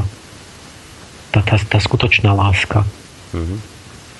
Lebo tá nie je bez slobody, lebo keby to bola láska taká nevedomá, že ani neviete, alebo čo, že ste sa nerozhodli slobodne pre niekoho, tak to by bola láska, alebo by to bolo čo? To, to, by, to by nebola vlastne že ani by nemohol sa inak rozhodnúť. Nie? Že tam to je to hlboké tajemstvo, že sloboda je s láskou nejako prepojená a ten, ten, ten had robí v tom, zohráva určitú rolu, ktorá je ambivalentná. Mm-hmm. Lebo ona vlastne na jednej strane bola aj potrebná a na druhej strane vzniká tým obrovské tie uh, také jak utrpenie alebo blúdenie, temnota, proste všetky tie veci, ktorými človek prechádza. Mm-hmm. A ktoré nakoniec ale môžu dostať význam tým, že v podstate sa zrodí tá jeho duchovná individualita z jeho vlastnej cesty životom. No ale ukazuje sa, že za tú samostatnosť, keď ste hovorili napríklad príklad Prometea, tak za to sa platí, že on priniesol oheň od bohov a nakoniec zostal teda za trest prikovaný k úskale. Ak si dobre tú grécku mytológiu pamätám a že mu chodil nejaký veľký orol každé ráno vytrhávať pečeň. Čiže tam je to, že on je vlastne za tú samostatnosť, že potrestaný, že to takisto vlastne v tom biblickom príbehu vidieť, že sú vlastne potrestaní za to, že sa ako keby osamostatnili. Že to je možno taká otázka, že vlastne prečo Áno, sa ale to... ten Boh mu to ne, on mu nezabránil, ale potom ho akože potrestal, len tie, tie obrazy majú taký hlbší význam, že um, to nie je tak ľudský, že, že radšej to Prometeus nemal robiť a boh ho, keby ho Boh chytil, tak by bol nedoniesol ten oheň a mm-hmm. tak že tam, tam máte tam ten Prometov obraz, jak na tom Kaukaze je prikovaný, tak tam to máte to, o čom teraz hovoríme, lebo, lebo uh, kto je orol? Uh, Prometeus je tá bytosť, ktorá prináša, ktorá, ktorá je ten svetlonož. Čiže to, je, to, to boli tie mocnosti, ktoré vtiahli to astrálne telo v tých horách do eterického tela mm-hmm. a tým vlastne uh, podlomili vitalitu čiastočne. Mm. A, lebo, lebo ju použili na iné.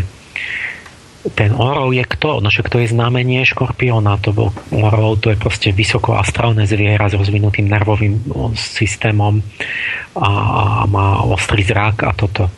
Čiže to je, to je veľmi astrálne preniknuté zviera jeho protiklad je kráva, no to je znamenie býka oproti, to je veľmi také zviera, ktoré má životné sily rozvinuté, že proste stále prežúva a je tu trávu a má obrovský metabolizmus a tak. Ale ten orov je, je, je bystrý, ostrý, ostrozraký, to je, to je vysoko duševne bystré zviera. Takže toto, ten, ten astrálny orov, jemu neustále trhá čas pečenie, čo je vyslovene eterický orgán, súvisiaci s látkovou výmenou, so životnými procesmi, ktorý vraj aj dorastá. Mm. Teraz som si neistý, či to naozaj tak, ale asi áno. No ja som počul, že áno. Čiže, čože? Ja som počul, že áno, že dorasta, že pri áno, transplantácii sa, to aj, sa len... som si prestal byť istý, či to mám preverené áno, naozaj, áno. Že, že, ale áno, musí to tak byť. A tam vidíte, že tá pečenie je eterický orgán, že ona má toľko vitálnych síl, že ona vie aj dorasť a si to preveriť a pozrieť a že aká je tá schopnosť či, Čiže čo tam máte v tom obraze, že on, ten Prometeus priniesol niečo, ale cena za to je, že vlastne neustále tá astralita hlodá na vitálnych silách. Mm-hmm. Ale oni stále, ako je prílev tých vitálnych síl, ale stále sú čiastočne ohlodávané a odoberané vlastne na čo? Pre toho orla. A ten orol to je ten, ten vnútorne ostrý duševný život. Mm-hmm. No, teraz to dáva taký, aspoň teda mne osobne iný pohľad. No, a teraz, keď sa pozriete no. na tie všetky tie symboliky, takéto, mm-hmm. jak tam sú vyjadrené všetkých tých umeniach a náboženstvách tá blízkosť krásy a smrti, to je taká tá úplná spojitosť že krása je nebezpečná. To máte na tisíc variant rôzne, akoby rôznych príbehoch a skutočne to, toto je vzaté z prírody, tá symbolika. To je pekné, že to je akési pochopenie reality, akoby prírody, aj keď v nejakých obrazných termínoch a nie v nejakom termíne nejakých DNK a že tá krása, my, my, my čo vieme? My vieme, v prírode sú jasné veci, že, že tá, celá tá pohlavnosť súvisí s prežívaním krásna. Nie Darwin to študoval. Hovorí, že estetický zmysel človeka má pôvod v pohlavnom výbere. Čiže to, čo my pokladáme za krásne, to všetci tí, tí sociobiológovia vykladajú, o tom sú celé knihy, že prečo sa nám zdá krásne to a ono, prečo sa páči taká žena, taký muž a, a nejaké iné veci, krajina. Lebo to súvisí s tým, že s výberom toho partnera, ktorý má dobré gény a dobrý imunitný systém, ktorý sa ku mne hodí a bude dobré potomstvo a tak. Čiže my vlastne tú krásu prežívame v tom najviac e, medzi, medzi, medzi tými dvoma pohľaviami a v celej prírode tie prejavy krásna, to viac menej sú, to je svadobný šat zvierat že oni keď si dvoria, keď, keď si hľadajú tých partnerov, tak vtedy si dajú tie najkrajšie šaty, farebné perá, alebo, alebo všetké goliere, hrebenie, chvosty, sfarbia sa kriklavo všelijako a, a ukazujú si tie nádherné vejare a, a spievajú a voňajú a kvety sa zafarbia a tak. Mm-hmm. Čiže jedna vec je jasná, že krása a pohlavnosť súvisia spolu, tá estetika, ale zároveň pohľavnosť a smrť. A tak vlastne ten, ten eros, tá, tá, tá túžba po krásne, je akási bytosť, ktorá všetko živé volá do náručia smrti. A párenie je spojené s nebezpečím z pravidla. Väčším či menším u, u človeka s menším, lebo, lebo človek to znelo dobre.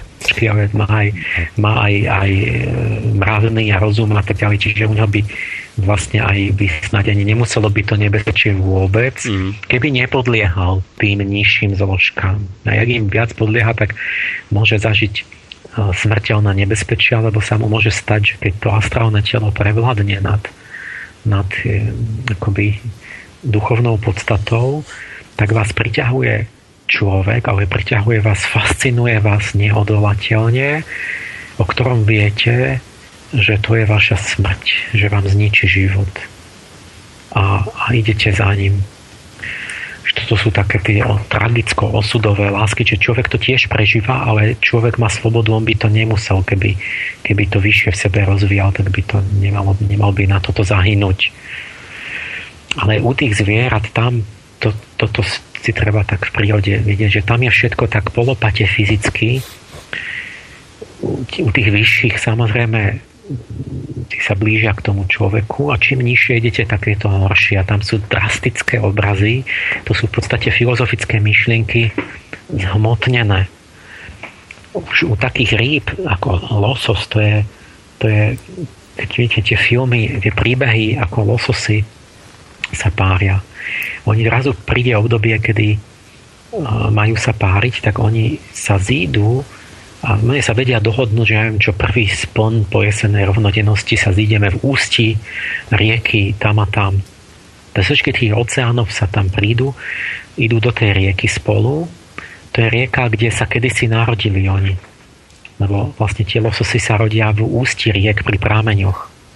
Potom, potom vyjdú do oceánov a keď sa majú páry, tak zase idú hore k tým prámeňom a nejakým spôsobom vedia, vedia, že kde to bolo a teraz nastáva také dobrodružná cesta, že oni vlastne plávu hore riekou a pritom je to také nebezpečné hore vodopádmi, kde ich jedia medvede a niekde tam na nedostatok kyslíka všetky stoja tých vodách hynú. Tam, tam je toľko smrteľných nebezpečí, že jeden zo sto, jeden losos zo stá do, doplave hore tou riekou.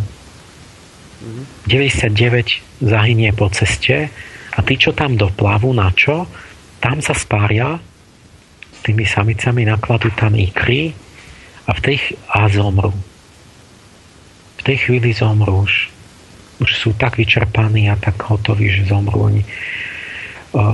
Ešte u nižších zvierat to máte ešte horšie. A takto máte zrazu aj u hlavonožcov a mnohých rýb, že, že neresiska, že tam, kde sa hromadne pária, sa premenia na hromadný hrob v ten deň. Tam, tam rovno úmru. To, to, úplne to máte v tej chvíli, že spáril si sa koniec. U tých u hmyzu tam je všetko hrozo strašné. Ale to je určitá taká kniha poučná, Komenský hovoril, že ona to sú veci, ktoré človek by si mal vziať z toho, niečo sa naučiť, že ja poviem extrémne, také, kde to je vyjadrené. Tri príklady. U škorpióna síce rôzne druhy, ale je to tak, že ten škorpión pritom, keď chce oplodniť tú, tú samicu, tak ju pichne tým jedom. On ju vlastne ako keby ju chcel zabiť, ju otraví.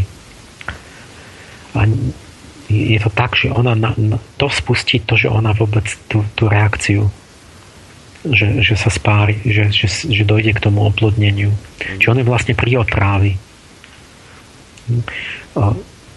S ľuďmi neviem, keď niekto je škorpión, niekedy sa to podobá, oni tiež sa tak milujú, že sa chcú zabiť. Sa hovorí o tom znamení. Alebo máte ten známy prípad, že či, tá, tá, ten pávuk čierna vdova, to je kde to sú hrozo strašné veci. Keď, keď pre človeka, keď by si to preniesol akože ľudský, tak, tak pocíti, že to sú démonické sily. Ja som raz strašne taký článok o nejakého farára, že pavúky sú milí, že sú krásni a tak už bol skazený už zlou teológiou, pretože si myslel, že, keď, že to Boh stvoril tiež pavúky a pretože ich máme mať radi, že sú pekní. Ale pritom každý dieťa, ktoré to vidí, tak vlastne je zhrozené.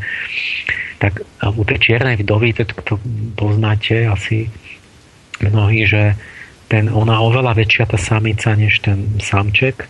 Ona ho láka, aby sa s ňou spári. On sa musí ale spáriť s ňou čiže nejaké niečo možno prežíva ale je to celé premiešané obrovským strachom o život, pretože on, on nevie, ona ho lápne, ako náhle dojde k tomu spáreniu a buď sa mu podarí uísť, alebo nie. Mm-hmm. Hneď ako je oplodnená, tak chápete, že predstavíte, že to je akože ten muž, a, a, ktor, ktorý nevie odolať, ide za tou samicou, akoby ten samec a ona hneď ako už má čo chcela, tak ho zbalí do toho, ako keby bol ten obeď korisť do toho do tých pavučín, mm-hmm. za, za, pochyt, pochytá ho do tých siete, zviaže ho a zavesí ho do špajze ako potravu pre tie mladé, čo sa majú narodiť otca. Vlastne. Mm-hmm celkom efektívny rozum, že na čo on by už bol, bielkoviny a tak ďalej. No, no, ale, ale to je, to je akoby tak, tak kruté sily v prírode. A ešte, ešte horší obraz, že je taká modlivka, že, ktorá sa tak pária, že vlastne ten, tá, tá, tá samica odkusne hlavu tomu samcovi vo chvíli toho vyvrcholenia tak, ale že nie, že náhodou, alebo že agresívna. To je tak urobené, že vlastne to spustí ten reflex, že začne si pri tom vyvrcholení toho párenia musí mu odkusnúť hlavu a ten bezhlavý samec potom sa spustí to, že ju oplodní. Čo vlastne musí prísť o hlavu v tej chvíli. Že to sú niektoré také, že ako by, by nejakého spisovateľa na, na, napadlo ako horor, napísať, ale to sú nápady, ktoré vlastne niekde tu, tu, tu, tu lietajú vo vzduši, lebo sú v prírode takéto temné veci z, z určitého dôvodu. Ale alebo inak máte tak jemnejšie, že máte pravidlo normálne v prírode, že čo je krásne, dajte si pozor na to, lebo to bude jedovaté. A existuje taká mušva, najkrajšia mušva na svete sa to volá Conus Gloria Maris, sláva mora. Mm-hmm. A to mnohí, keď to chceli a hľadali, našli to a zaplatili životom. Je tak jedovatá. Čiže keď niečo svieti, nejaké, napríklad idete s dieťaťom a to žiarivé kvetinky a tak, mm-hmm. Tak pozor, lebo čím to je žiarivejšie, tým skôr to bude jedovaté. Mm-hmm akoby tie, tie jedy vznikajú vlastne tým vstupom tej astrality do toho. A naj, naj ešte taký ro, romantickejší príklad, čo, čo ma to až dojíma, je úplne taký drobnučký, veľmi jednoduchý hmyz podenka. Zvláštna nejaká vetva, to volá podenky. A to máte tak, že že ona prechádza takú čiastočnou metamorfózou, že najprv žije na dne riek pod skalami v tme, ako taký červ článkovaný, ktorý sa zvlieka stále a tam sa živí nejakými riasami. Tam môže byť mesiace až roky. V temnote, v tupom živote, na dne, pod nejakou skalou. Nič. Taký život o ničom. Mm-hmm. A taká každodennosť, nuda a tak. A si, že ste takto naradíte ako podenka a, a, a nič neviete a neviete, čo vás čaká, ale možno tušíte, možno sa o niečom sníva, alebo niečo sa v nej dejú, nejaké premeny. A že, že čo bude ten, že na čo žije ona a čo bude cieľ jej života. A potom po to obrovskej dobe, čo tam dlho, dlho takto je, príde nejaký deň, kedy sa premení, narastú jej krídla a zmení sa, narastú jej zmyslové orgány, oči veľké a tak, aj tak ako je krajšia, ne, neviem, či nemá aj farby nejaké alebo tak. A ona sa prvýkrát vlastne po celej tej existencii odpúta z toho dna tej rieky, ide smerom k hladine a vystúpi z tej vody do, na vzduch s tými krídlami do, do svetla. Mm-hmm. Prvýkrát uvidí svetlo sveta, ten, tie nádherné proste vo svetle tie farby a tie a, a vyletí vlastne ako podenka premenená uh, von. A tie ostatné podenky tiež tam už lietajú, tam vyletia. A, a teraz zrazu zistí, že ten, to všetko smerovalo k tomu, že ona bude žiť v nejaký krás, krásny život, kde bude vidieť tú, tú krásu a farby a svetlo a tak. v podstate, že vy ste tá plodienka. Ale malý háčik, že ona nemá ústa. Ako bude jesť? Nie, jak, jak nejaké zviera jesť, keď nemá ústa. Hmm. No, no nebude jesť. Lebo na čo? Veď ona nebude žiť tak dlho, aby malo zmysel jesť. Jeden letný slnečný večer, to je otázka hodín. Ona bude žiť iba jeden deň, pol deň, jeden večer. Hmm. O ničom ten vitálny život dole roky hmm. A potom ten krásny život v tom svetle s tými zmyslovými orgánmi, s tou, ale len na to, aby stretla tú svoju druhú podenku, s ňou sa prežíva ľúbostný románik a zomrela. Predstavte, že spíte, že ste akoby v stave, to je taký stav spánku, v podstate ten vegetatívny, že ste veľmi zdraví, ale, ale spí, ale to ako endymion.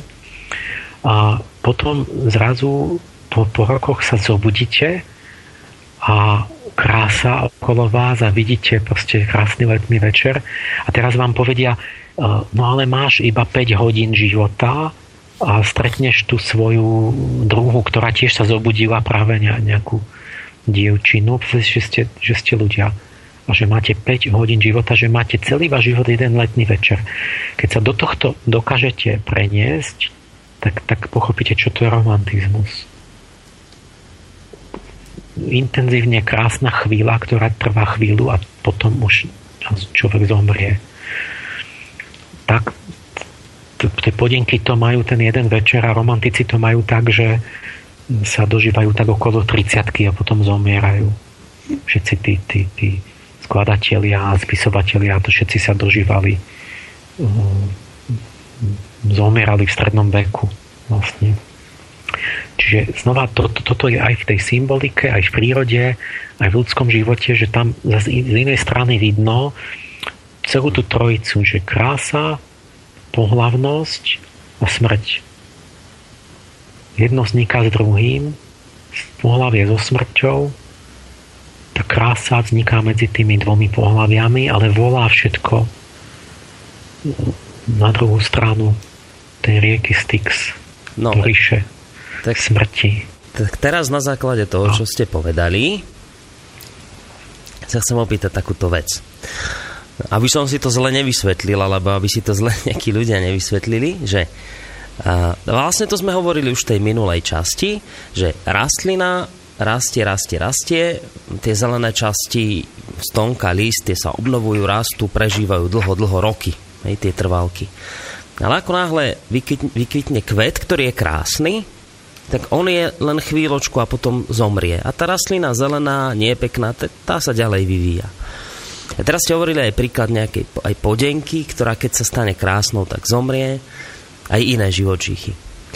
No, no hovorili ste, že v živote, alebo teda, že v prírode je to tak, že na krásne veci si treba dávať pozor, lebo väč, zväčša bývajú aj jedovaté, ako napríklad rôzne jašterice, pestrofarebné žaby a niečo podobné. A teraz toto ma zaujíma, že keď to tak všetko pretransformuje do tej ľudskej ríše medzi nás ľudí, tak hovoríte, že tie hrany sú samozrejme nie tak ostré ako v prírode u živočíchov, ale čo to znamená, čo hovoríte, že, že mali by sme si dávať pozor na krásnych ľudí?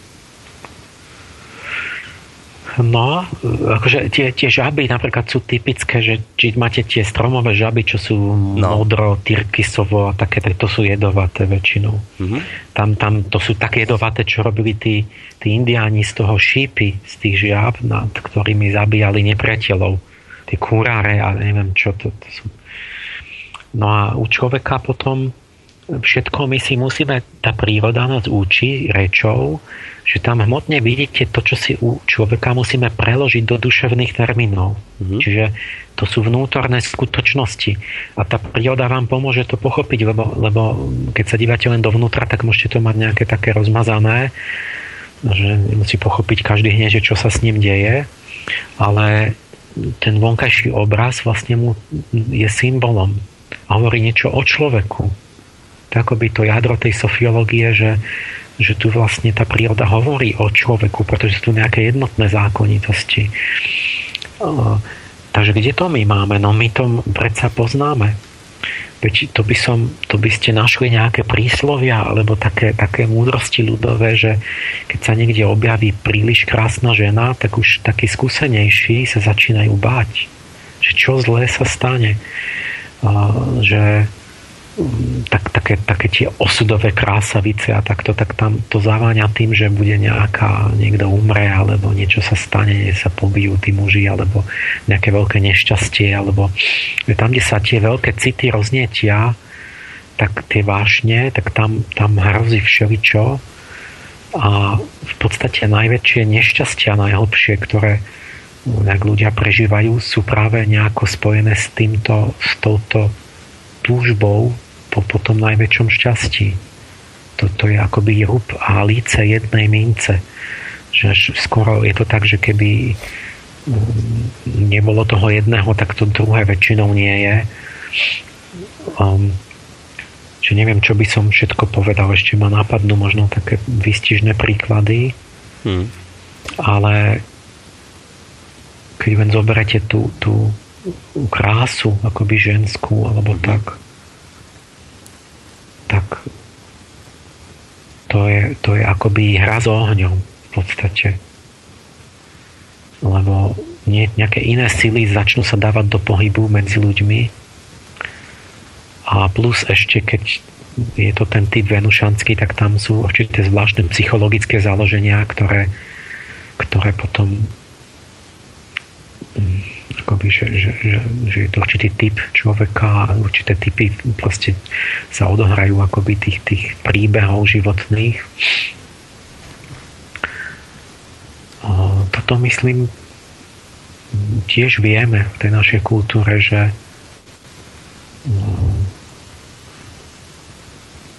niekto napísal dokonca takú knihu slávnu, to sa volalo, tuším, že oheň, že ženy, či čo a iné nebezpečné veci.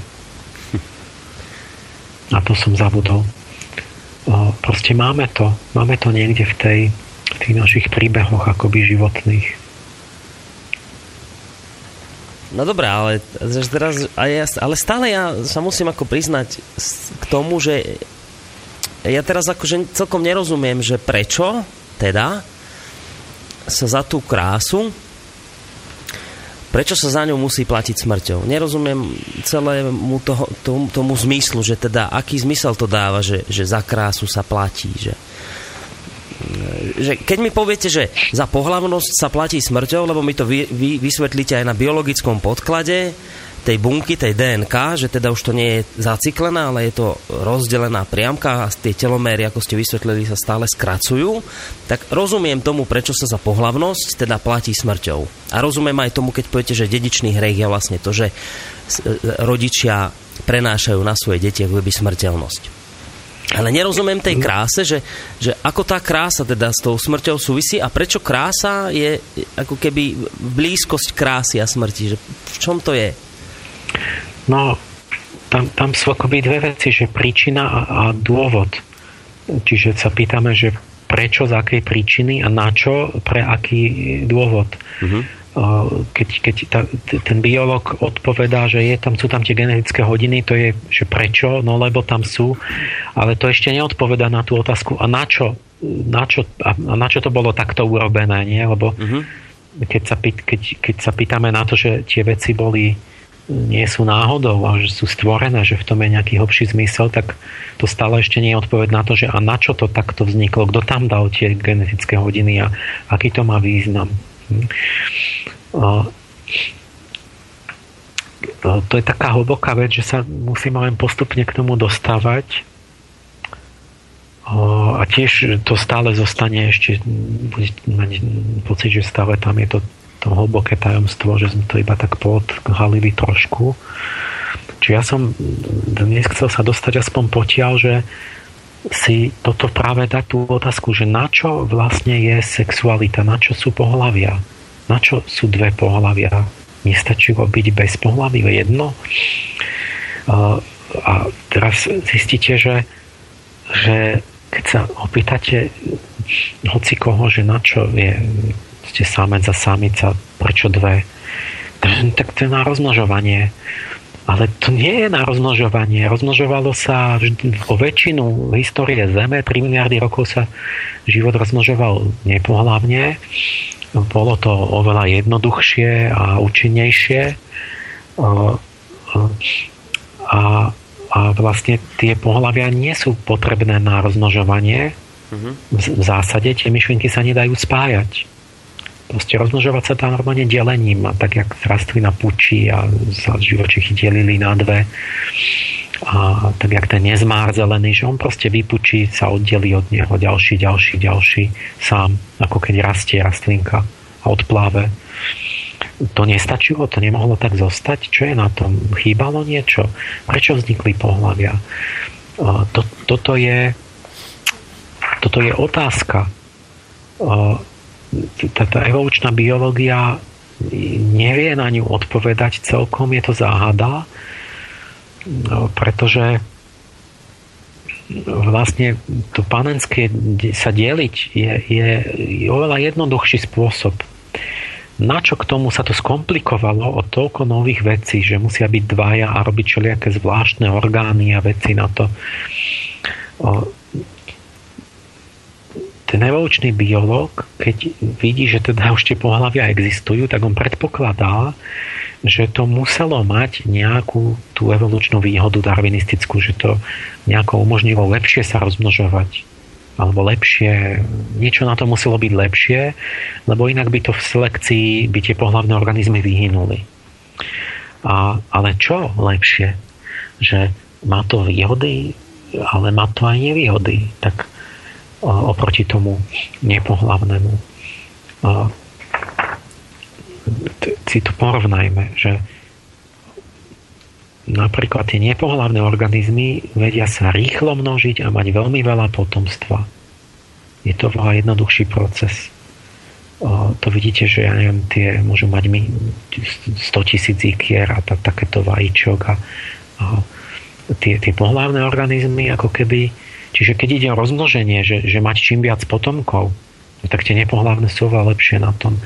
Tie pohlavné ako vták alebo cicavec, tak má tam jedno vajíčko, dve, tri, štyri, koľko má deti, medveď alebo, alebo levica má tri levičata a nie 100 tisíc. Čiže, čiže ako keby oveľa sú slabší vlastne v tom, nejak, v tom rozmnožovaní čo do počtu. O, teraz už to, že každý druhý jedinec nemôže mať deti. U tých nepohlavných každý sa môže mať potomkov a tuto iba vlastne tie samice. Čiže už máte o polovicu potomkov menej. Pri tom, v tom darvinizme ide o to mať čím viac potomkov. A, alebo teda no čím viac alebo čím lepších, akože aby prežili. Ale jedna tá stratégia je, že keď máte viac, tak prežijete skôr no môže, môže vyhynúť ich 990 tisíc a ešte tam stále zostalo dosť.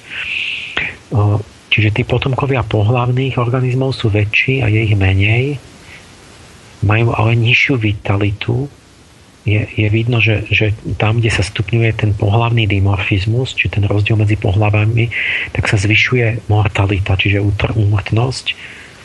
To je zákon evolučný, že tie nepohlavné sú vitálnejšie prežijú oveľa viac. Také tie, tie prokaryotické baktérie tie vám prežijú v sopke, v, v, lade väčšnom, po mhm. kilometre v skále pod zemou, hoci kde, teda aj na, na Marse možno by prežil. Čiže to je ohromné, nie? Na prežitie. A, a toto to, to, to tie pohľadné organizmy nikdy nedokážu teraz všetky tie, tie investície do dvorenia, že vy musíte mať obrovský chvost, musíte ten páv a veľké párohy a, a, a ja neviem, čo všetko robiť, a všetké tance a rituály a, a, a budovať a, a tvoriť a, a, a neviem čo, kavkám rok trvá, než sa zasnubujú a však môžeš rovno na vec mať deti, potomkov, čím viac a, a prežijú lepšie, nie? Prečo, čo, čo robia okolo toho toľko? Mm-hmm. Strašne veľa námahy. To všetko u tých nepohlavných odpadá. Nemusí si vôbec hľadať trošku, niekde putovať, vyberať, súťažiť, hľadať, namáhať sa, zdobiť sa. Toľko energie sa minie, čo by nebolo treba. Však položím vajíčko sám a hotovo. Jak to? Darwin zaviedol na toto pohlavný výber tzv. na to, aby vysvetlil totálnu neúčelnosť tých štruktúr. Ne, neúčelnosť. Že veci, ktoré zavadzajú, ako ten chvost a párohy. No, tak, tak čo to je za výhoda? Je to, je, teda mi plno nevýhod vlastne pri tom pohľavnom rozmnožovaní. A čo teda je v tom? No. Tí biológovia hovoria to, že vlastne tá výhoda je v tom, že to kríženie umožňuje, je zdroj variability. Že keď sa vždy zídu dvaja jednotlivci, tak tie ich dva genómy sa spoja do jedného vajíčka, tam sa prekrížia tie chromozomy a vymenia si náhodne vraj e, určité časti tých, tých sekvencií a tým vznikne e, akoby vždy iný nový jedinečný genóm náhodou. Čiže každý ten pohlavný organizmus má iný genóm trochu a u nepohlavných oni sa vlastne klonujú. Pokiaľ nedojde k mutácii, čo je zriedkavé, tak v podstate tá dcéra, vnúčka má, má, má stále rovnakú DNK, takže je tam menšia variabilita. A v tom vidia, že teda, keď je tá variabilita rýchlejšia, takže sa vedia rýchlejšie a pružnejšie tie pohľadné organizmy prispôsobiť nikám v prostredí príležitostiam novým, zmenenému prostrediu, mm-hmm. že, že rýchlejšie ako keby sa vyselektujú také kombinácie genetické, ktoré majú nejaké výhody. Takže vlastne e, majú túto výhodu. Lenže nie je jasné, že či to je vôbec výhoda alebo nevýhoda. Lebo vy keď milióny rokov ste vyľaďovali nejakú kombináciu na, na život, ktorá už je strašne dlho trvala ju vyselektovať rozumne mm-hmm. a potom ju náhodne premiešate ako karty, tak dostanete niečo lepšie, no tak skoro vždy dostanete niečo horšie. Mm-hmm. Vysoko vyladený nejaký systém, ten DNK, kde musia byť previazané navzájom, budovať organizmus, tie, tiež tie príkazy sa musia, musia zapadať do seba tak, tak skoro vždy dostanete vlastne pri náhodnom premiešaní nezmyselné kombinácie. A iba niekedy čirou náhodou nejakú lepšiu, než bola dovtedy, uh-huh. tak je to vlastne, to stojí za to, že vlastne sa, to, to je jasné. To je ako keby ste, predstavte si, že vývoj, že máte dva bicykly, tak tam každá súčiastka pasuje na tom bicykli. To už niekto vymyslel. Teraz, že by ste robili mejozu ako genetickú rekombináciu dvoch bicyklov. Zoberete jeden typ, druhý typ, bicykle sa približne podobajú, tak keď vymeníte nejaké súčiastky navzájom, že brzdy z jedného do druhého a naopak, mm. tak e, čo sa stane? No, môže sa niekedy stať, že to bude, že by niečo pasovalo lepšie, snáď, ale väčšinou to bude horšie. Mm-hmm. Nie, lebo niekto už do toho vložil veľkú námahu, že už ten bicykel, tak jak je urobený, už, už na ňom dlho pracoval hmm. a, a väčšina tých bicyklov bude vlastne horších. Tých, tých, tých, tých skombinovaných, akože navzájom prekryžených. No, ďalší dôvod, čo bol, že, že keď sa pri tom prekryžení tých chromozomov, že tam sa nejak dva a dva páry priložia k sebe a keby tam bola náhodná chýba v tom DNK, že sa to pri tom porovnaní môže zistiť a opraviť. A, takže výhoda, že opraví akoby poruch, ale tiež je to oslabené tým, že, že zistilo sa, že tie nepohlavné organizmy tiež robia tie opravy tých poruch DNK a nejakým iným spôsobom si našli inú cestu. Takže nakoniec vlastne vôbec nie je jasné, že čo je účel sexu, není to racionálne zdôvodnené, mm-hmm. na čo sa to tam vlastne zaplietlo. A keď vieme, že nevznikol sa sexualita kvôli rozmnožovaniu samotnému, lebo je možné sa rozmnožovať aj nepohlavne. Výhody, a či tie výhody stoja za to? Mm-hmm. Nie, no rozmnožovanie je rozmnožovanie. A pohlavnosť je pohlavnosť a to sú dve veci, ktoré nejako logicky spolu nepatria a nemusia byť spojené. Čiže otázka je, že rozmnožovali sme sa, to bolo predtým už všetko. A teraz do toho sa zaplietlo nejaký úplne nový princíp, že teda tam majú byť dvaja pri tom rozmnožení. Uh-huh, uh-huh. A teraz není jasné, že na čo to je čo to má za význam, lebo, lebo význam toho nemôže byť to, to, to samotné, že teda máme potomkov, to, to sme mali aj tak, to už predtým. Mm-hmm. Ale niečo iné. A, a teraz je očividne vidno, že musí to mať nejaký význam, lebo vlastne tie pohlavné organizmy sú lepšie. Majú proste menej, ale kvalitnejších potomkov, to je evidentné. A preto prežívajú, že vlastne nemôže sa taký ten lev alebo nejaká líška porovnať s, tou, s, tou, s tým hmyzom alebo, čo, to, alebo s nejakou rybou, ktoré tam je milióny toho, ale sú neinteligentné.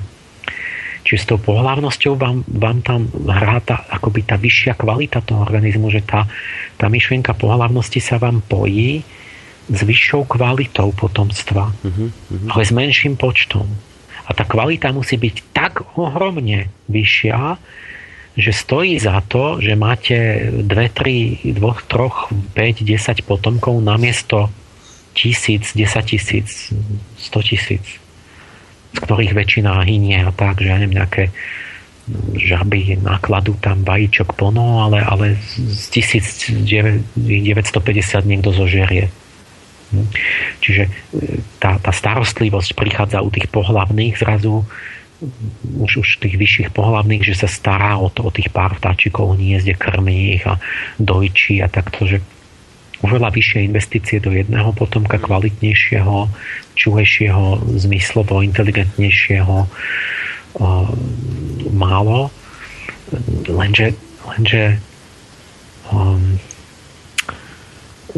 či je tam vidno toto, ale jak to, prečo, prečo by to takto, a znova som u tej istej myšlienky len z inej strany, že vlastne tá, tá hmotná veda sa trošku v tom nejak tak motá, ona tuší, že niečo tam s tou variabilitou je akoby s tou, že potom môže byť individuálne tie, tie jednotlivé, že, že teda každý iný, že nie sú to klony, že tam niečo s tou kvalitou, že, že, že sú nejak čúvejšie, Mm, inteligentnejšie, ale, ale prečo by nemohol byť nepohlavný inteligentný?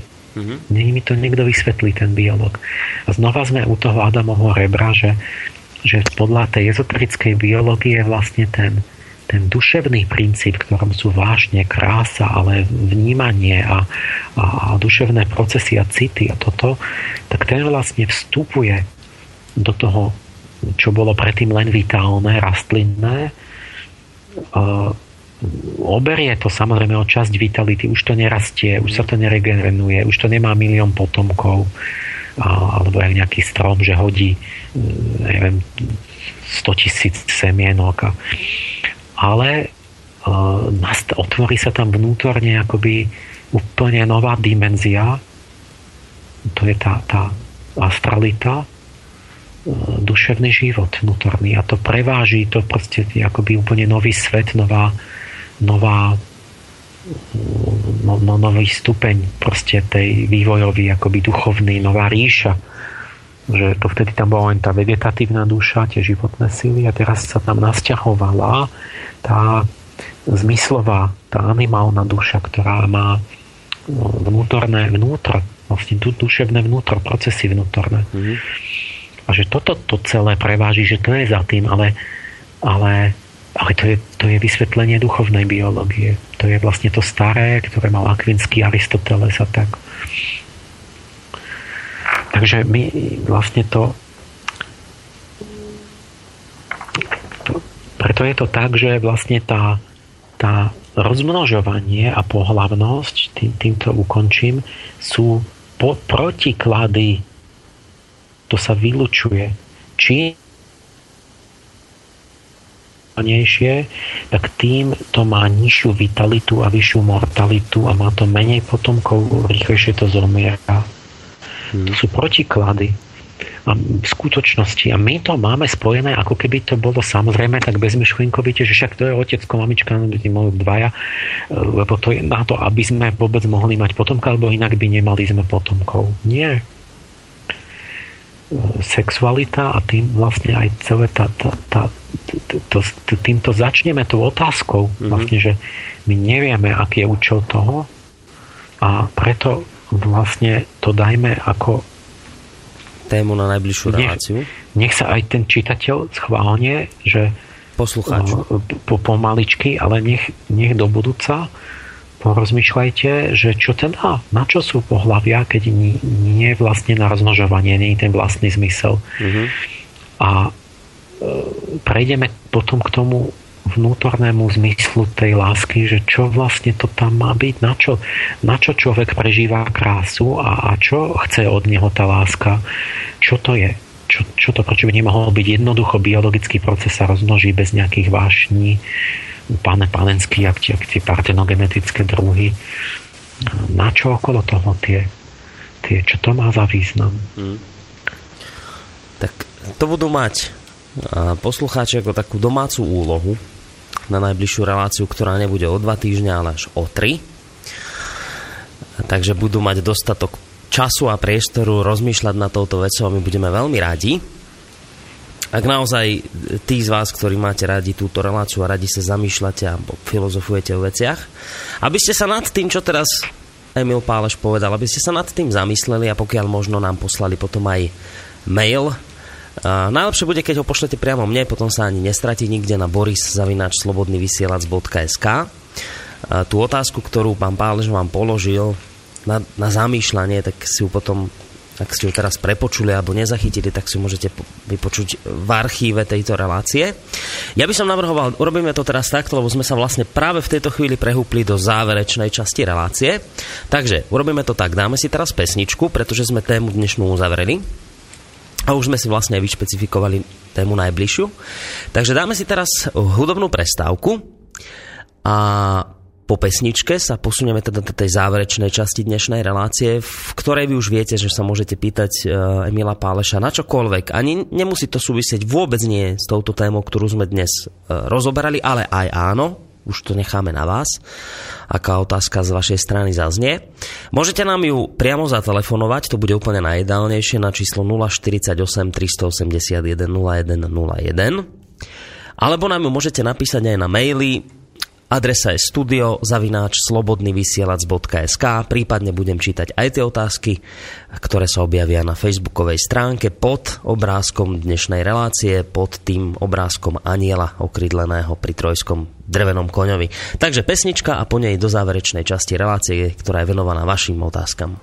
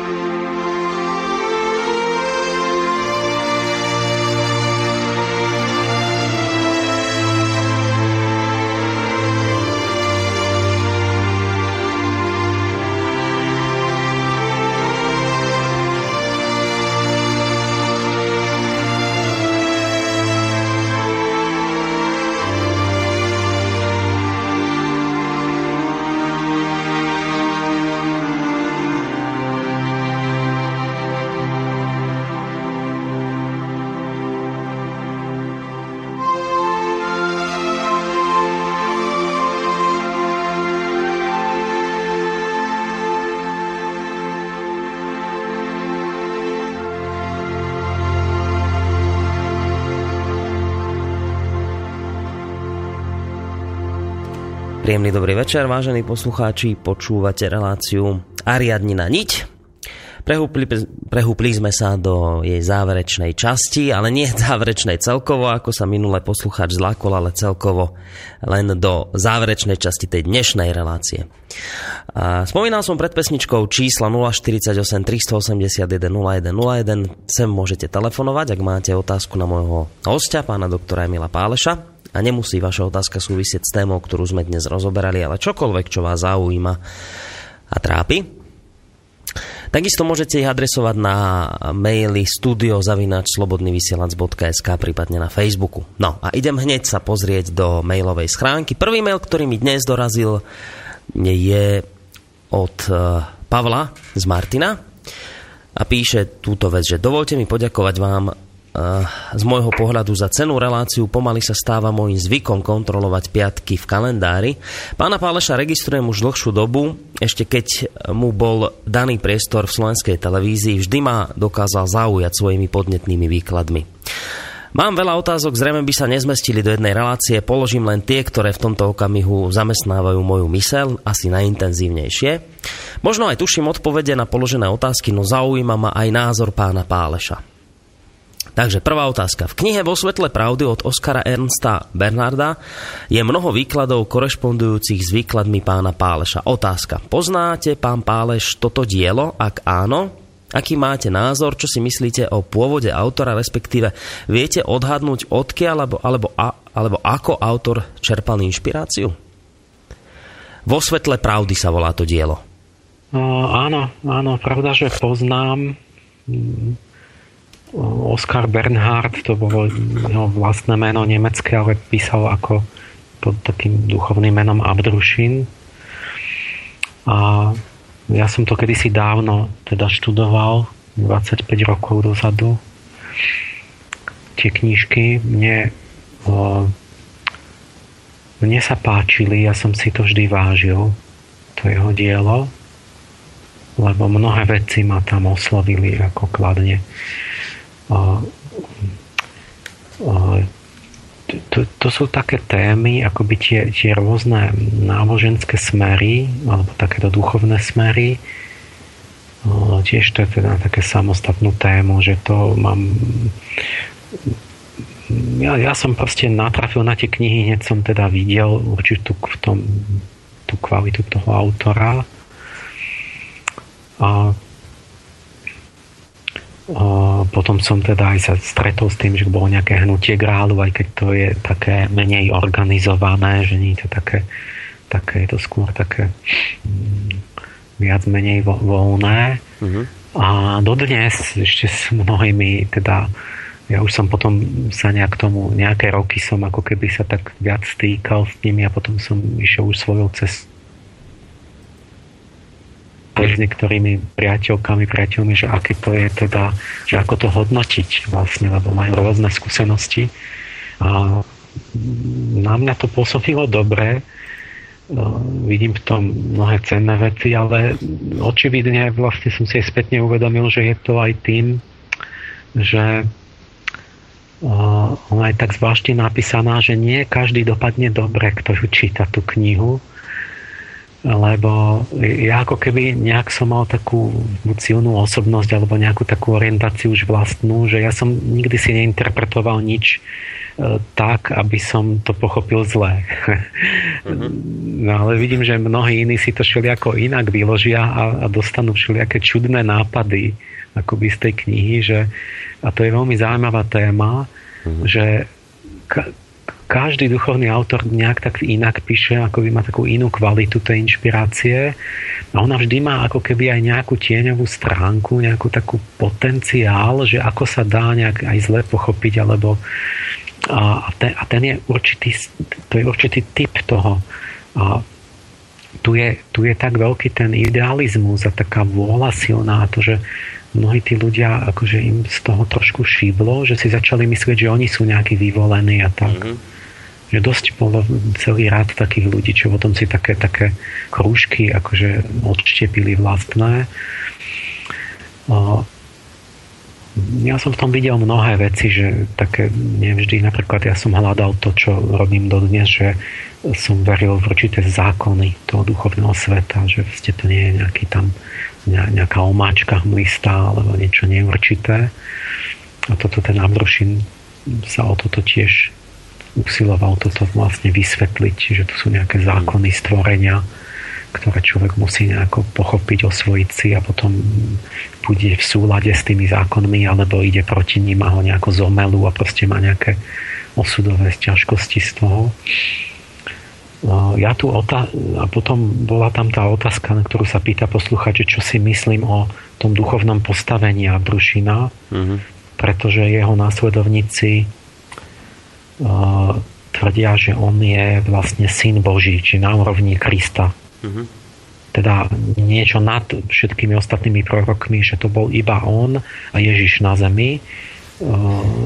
Teda, že to je, to znamená, že nie sú to ľudia, ale sú to dokonca ani, ani nie pras, lebo nad, v tom celom tom obraze toho kráľového sveta je, že vlastne je, je, tu, tu sú duchovné svety, kde sú ľudia, ľudská podstata duchovná a nad tým sú tzv. prastvorenie, čo sú oveľa vyššie bytosti, že povedzme tí cherubíni, o ktorých ten, ten, ten orol a lev a tie, tie duchovné bytosti, že to sú niečo ďaleko vyššie než človek.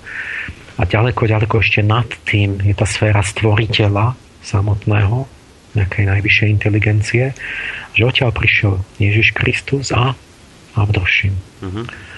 A že on je ten slúbený Immanuel a tak, a, ktorý je zaslúbený, že má prísť v Biblii a urobiť súd. Ono to v tom posolstve, v tom of- oficiálnom vydaní nie je, ale tí následovníci hovoria, že, že otázka, či to povedal on sám, alebo nie hovoria tí, tí žiaci, že áno, ale v tých interných prednáškach, že to on sám povedal, že on je to, ten syn Boží. A že vlastne, a teraz otázka, že jak to vy máte poznať? Viete vy, že či bol? Lebo to je taká vec, že, že posúdiť môžem sebe rovného, že to je ako keby mal mravec posúdiť, že či človek niečo robí správne, alebo čo, že to, to je asi taký rozdiel mm. oproti tomu človek a tam tie vyššie svety. Či, či to vôbec človek vie. A, ale, ale nejako by to predsa mal vedieť, mal, mal by mať nejaké také schopnosti intuitívne, takže vlastne sa povie, že z toho, z toho z toho obsahu, ktorý priniesol, že tam by ten, ten, ten dobrý žiak, ktorý sa tým zaoberá, mal, mal vedieť odhadnúť, že kto je Abdrušin. A ja som na túto otázku nikdy neodpovedal. Ja som si ju nechal aj pre seba otvorenú. Ja som si povedal skromne, že, že ja si to vážim, ja vidím v tom kvality a tak ďalej, ale ja neviem, ne, ne, nechám si otvorené, ja neviem tvrdiť, že je, nie je. Mm-hmm. A, a to bol taký bod potom, ktorý aj my niektorí tam akoby tak sa dívali na mňa, že ja som to ešte asi nepochopil, že ešte nie som tak ďaleko a že som ešte tak nie do hĺbky, že, som, že ešte som nedospel k tomu nahliadnutiu, že teda on je ten, ten, ten jediný, ten Immanuel, ten proste ktorý prišiel urobiť vlastne ten nejaký poriadok na sveta. Tak, Čiže túto otázku máte ešte stále No ale ja som zase trochu upozorňoval, že tie cesty, ktorými oni dospievali v tom hnutí k určitým výlučným záverom, že jedine táto kniha a nič mhm. iné, jedine on a nič iné a tak ďalej, že to neviedlo veľmi k dobrým koncom. Mm-hmm. Že, že, že vznikali tam sektárske určité, takže ja som, ja som si také absolútne závery, že máme jedinú absolútnu pravdu od jediného Boha samotného. To, to ja som tak ďaleko nešiel až tak. No to je asi dobré. príliš odvážne. To je asi dobré v ničom nemať také absolútne závery. No potom sa človek uzatvára pred tými inými argumentami. Poprosím vás len možno tak trošku rýchlejšie odpovedať, lebo tých mailov je, je, tu dosť, je tu dosť veľa a jeho otázok je tu viac a potom aj viacej mailov tu mám a vždy ten mail obsahuje dve, tri otázky, takže aby sme stihli prejsť čo najviac. Pýta sa ďalej tento poslucháč, že v uvedenom diele je opísaná téza vzniku biologickej formy človeka. Podľa nej sa v určitej vhodnej dobe začali ľudské duše vteľovať e, do v tej dobe najvyvinutejších zvieracích tiel. No a pôsobením ľudského ducha na zvieracie telo sa toto telo zmenilo na jej dnešnú formu. Z pohľadu dnešnej doby sa klasická biologická antropológia nedokázala dopátrať tejto zmeny, lebo vplyvom pôsobenia ľudského ducha na zvieracie telo prebehla táto zmena v relatívne krátkom čase. Korešponduje táto téza s tézou pána Páleša o úpadku človeka späť do zvieracej podoby, respektíve doplňajú sa navzájom?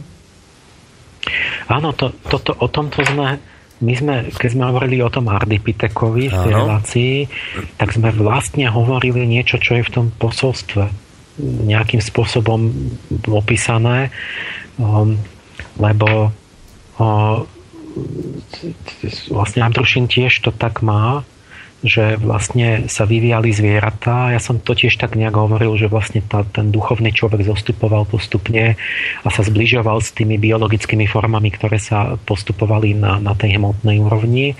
Až nakoniec sa to úplne spojilo, že ten ľudský duch vošiel do tej formy ľudskej vo chvíli, keď už ona bola ako keby vyvinutá tak, že vlastne bola schopná hmotne slúžiť na, na, na funkčnosť akoby tej ľudskej podstaty, že, že povedzme ten mozog tam bol a tak mm-hmm.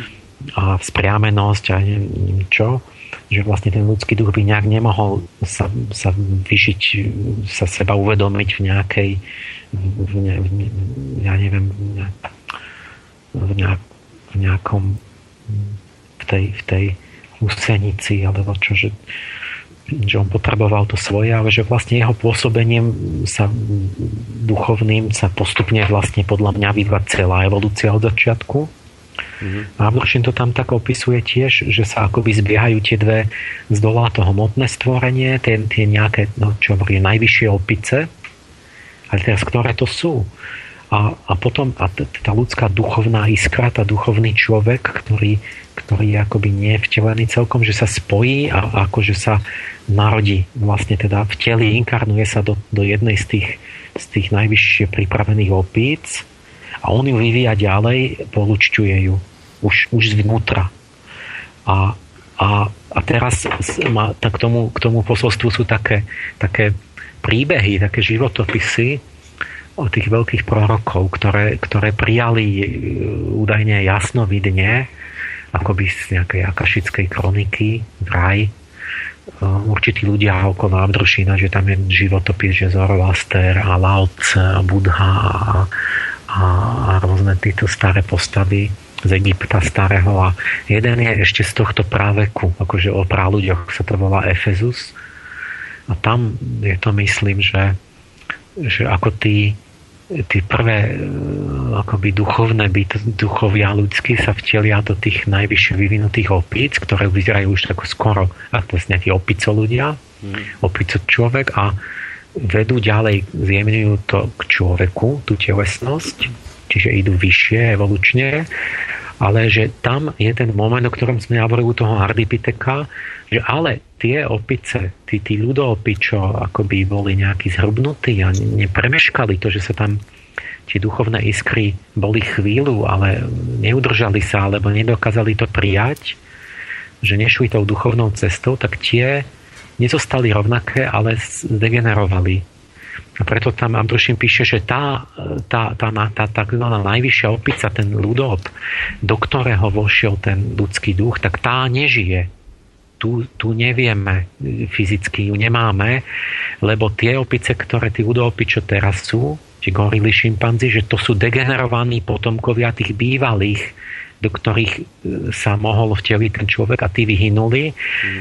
A, a potomkovia z nich sú ľudia, ktorí sa vyvíjali smerom hore a potom títo naši ľudopy, orangutani, ktorí sa vyvíjali smerom dole. Na toto píše Abduršin vlastne vtedy, neviem, medzi vojnami a tak tiež. Mm-hmm. Takže a my sme s tým Ardipitekom v podstate našli. Tu, tu, tam niekde e, je tá Abduršinova najvyššie vyvinutá opica, a ktorej potomkov sú vlastne zdegenerovaní ľudovci, tí súčasní. Dobre, toľko teda k jeho dvom otázkam ohľadom knihy vo svetle pravdy, ale tú knihu mnohí poslucháči nečítali, takže ak chcete vedieť, o čom teraz aj pán Páleš hovoril hlbšie, tak si treba prečítať tú knihu. A ešte jedna otázka zaznela od Pavla, to bude taká všeobecnejšia, ktoré už budú rozumieť teda aj tí, ktorí danú knihu nečítali. A pýta sa toto. Ako človek duchovne dozrieva a čo nás duchovne posúva nahor?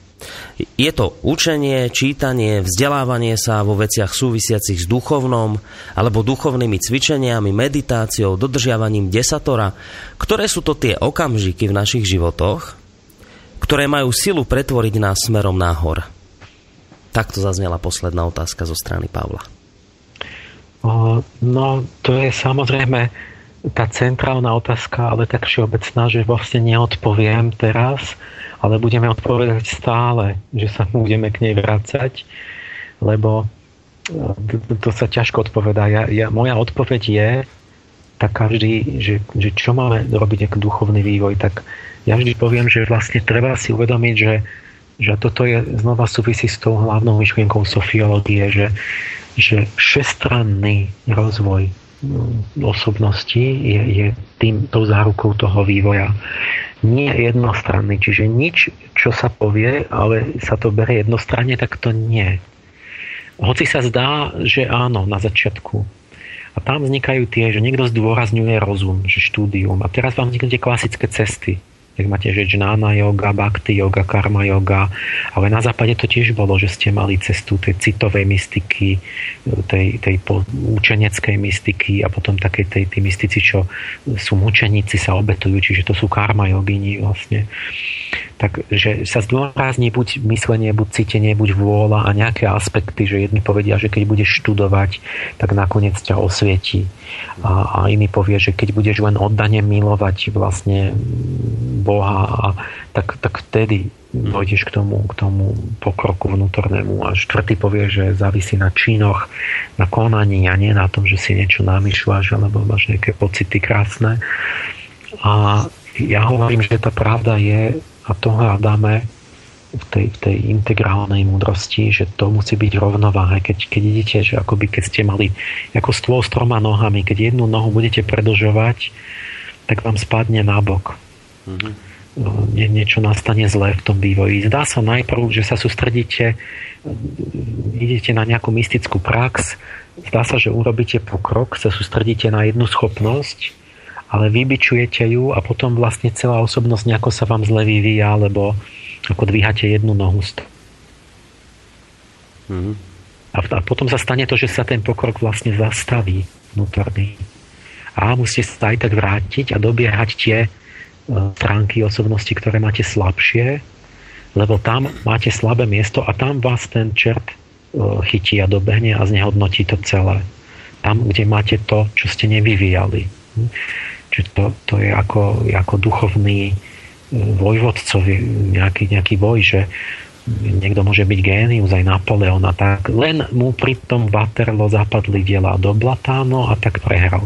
Inak mal všetko už perfekt a tak ďalej. Čiže aj v tom duchovnom je, že vy môžete to, to, toto cvičiť, byť geniálny v tom, len ste prehrali kvôli tomu mm-hmm. na čo ste sa nestarali. Tak, takže ten, ten diabol vždy zautočí na tú slabosť človeka. Čiže na odpovedou, odpovedou je všestrannosť. Ce, ce, všestrannosť, no. Mm. To je taká naj, prvá, najdôležitejšia odpoveď. A potom ale samozrejme tam by boli tie odpovede konkrétne, tie, že čo, ale to necháme tak. Dobre, necháme to v tejto chvíli tak a pôjdeme na ďalšiu otázku, tentokrát od Jozefa. Dve.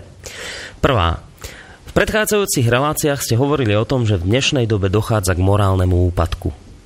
Úpadok je úpadkom len relatívne vo vzťahu k nejakému obdobiu, kedy bolo lepšie. Mohli by ste teda povedať, v ktorom storočí alebo historickom období boli ľudia na vyššej morálnej úrovni ako dnes? Dá sa to vôbec nejako exaktne určiť? No, to, to sú zaujímavé otázky. Minulé kamarát mi tak až hovoril, že čo, jak to ty myslíš, že čo si predstavuješ, že, že to bolo lepšie niekedy a tak.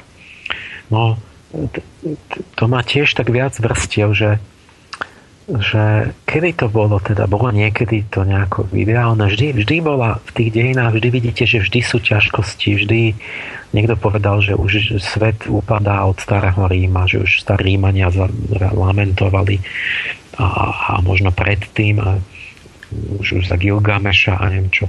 Čiže vždy, vždy je tu ľudský zápas a vždy je tu nedokonalosť a ten zápas o tú dokonalosť. A, a, a niekto povie potom, no vidíte, ten človek sa nikdy nezlepšuje, on sa nenapravil, pretože stále sú vojny, stále sa ľudia hádajú a tak.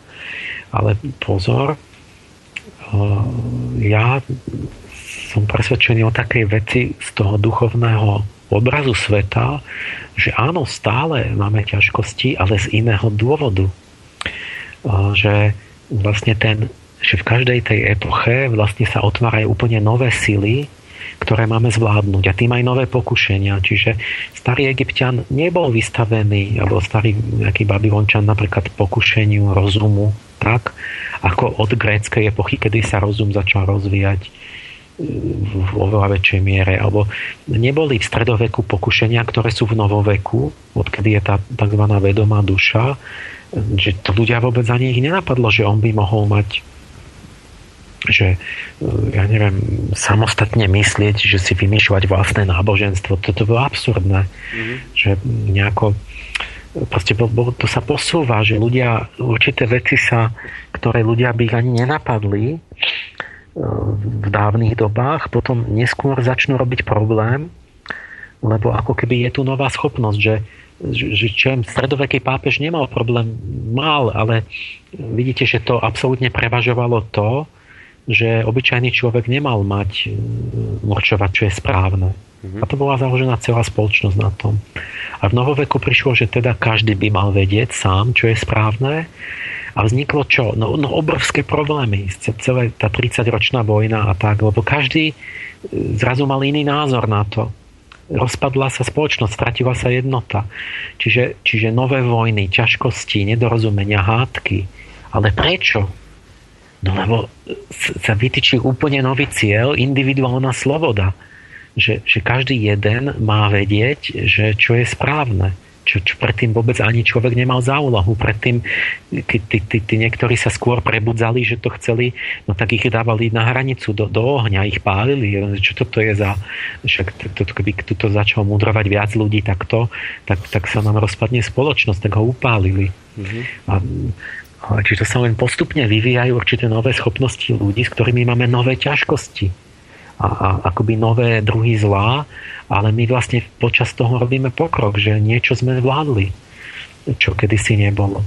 Takže ja to vidím napriek tomu optimisticky, že my vždy budú tie výzvy, tie prekažky, tie ťažkosti, ale či pri tom robíme postup alebo nie. Mm-hmm. A to, to, to je taká jedna línia, ale tam vlastne tá otázka ešte iná mierí, že či relatívne, keď sa ľudia viac snažili, či boli cnostnejšie doby a tak. No musel by som porozmýšľať, že jak by som to meral. To je zaujímavá otázka, ale človek to tak cíti, že na tých dejinách, že tie doby majú rôznu kvalitu, že keď sú slávne doby, že neviem, tie renesančná Florencia a Periklové Ateny a že zrazu sa tam zídu ako nejaké vynikajúce osobnosti žiarivé, že zrazu tí ľudia sa zjednotia, že zrazu dokážu nejakú veľkú vec a že niečo sa tam udeje tvorivé, veľké, také cnostnejšie. Chvíľu to trvá, jednu generáciu, ako keď Gréci mali to, jak zvyťazili nad všetkými Peržanmi a nad tým a obrovský rozkvet nastal. E, proste zlatý vek. No. Proste to niečím bolo. Ty, a, a potom máte iné veky, ktoré sú také úpadkové, také oveľa horšie, tak, tak nejak, nejak, nejak sa to rozpadá všetko. Čiže je tam cítiť, že, že je to rôzne a že závisí od ľudí, No, že či majú to mravné úsilie alebo nie. Mm. A to, to, to, to, toto by som mal, mal by som to nejak ešte dokončiť nejakými presvedčivými príkladmi, lebo to je centrálna vec, na ktorú ja apelujem, že vlastne to, ako sa budeme mať na Slovensku, závisí e, okrem iného podstatne od nášho úsilia mravného. Že ako si to spravíme, tak to budeme mať. Čiže ne, nemalo by zmysel. Je jasné, že to hrá veľkú rolu, a že keď kašleme na veci, tak to je len stále horšie a kde sa snažili, tak tam hmm. robili akoby úplne predbehli tie ostatné civilizácie.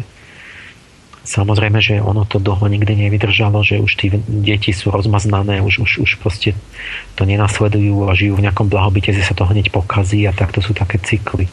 Hmm. Ale určite neboli všetky doby rovnaké, alebo rovnako nejaké mravné, alebo rovnako skazené, ale sú v tom nejaké také cykly a také vlny. A súvisí to s určitým takou prebudením tej snahy alebo chabnutím toho. Máme... Obyč... No.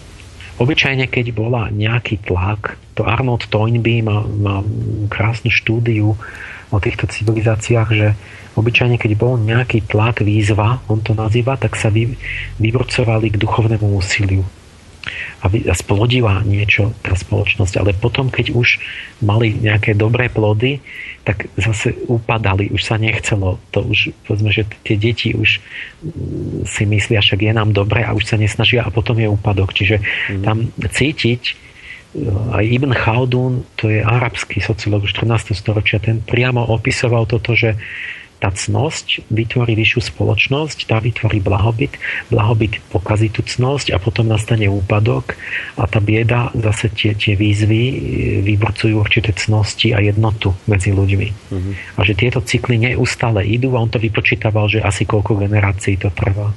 Mm. A to sme vlastne riešili aj v minulých dieloch, takže k tomu sa aj poslucháči môžu dostať, ak teraz počúvajú v tejto chvíli možno prvýkrát túto reláciu, čiže tieto veci nájdete v archíve relácie Ariadnina. Niť my by sme v tejto chvíli mali mať na telefóne poslucháča alebo posluchačku a ja týmto otázkam na telefóne vždy dám prednosť, takže príjemný dobrý večer prajeme. Dobrý večer, Tomáš. Nech sa páči. chcem pozdraviť vaše osadenstvo milé. Ďakujeme pekne. A Uh, chcel by sa spýtať pána Páleša, teda uh, o, na jednu takú zaujímavosť, ktorú, na ktorú som prišiel, že uh, vy ste v poslednej relácii na konci zahrali Pachelbelov kánon. Áno. A uh, ja mám jedného priateľa, ktorý ma na neho upozornil pred pár rokmi a spolu sme na základe knihy angeológie objavili jeden obrázok, je porovnanie hm, hudobných tónov s čakrám. Mm-hmm. Áno, dobre, ano. rozumiete všetko v poriadku, alebo volám cez Skype. My, dobre vás rozumiem, dobre vás rozumiem, no. môžete pokračovať.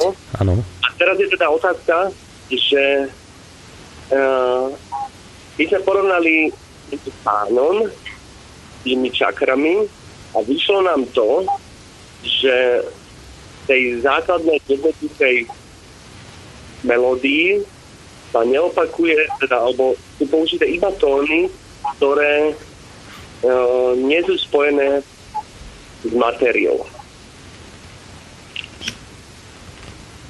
Áno, a teraz teda, tá otázka znie na pána Páleša ako? Že ako si môžeme vysvetliť to, že od 17. storočia počnúť Mozartom sa tá skladba používa dodnes. Pán Pálež, rozumeli ste? A, ho, hovoríme o ktorej skladbe? Hovoríme, e, teraz, ak má posluchač na mysli, ak máte tu z minulej relácie, my sme hrali od Pachelbela Canon in D. Jo, Pachelbel. Áno. No, pán Páleš. Že, že prečo je to také obľúbené? Nie, nie, nie, tam nebola ani otázka, nie. že je obľúbené. Tak skúste ešte raz tú otázku položiť vám poslucháč. Že na základe hudobných tónov, ktoré máte porovnané v angeológii s čakrami, že ku každému tónu príslucha určitá čakra, sa v Pachelbelovom kánone objavujú iba akry vyššie od splínu. Vyššie od čoho? Splín, to je tretia čakra. Aha, no, pán Páleš, vieme na to odpovedať?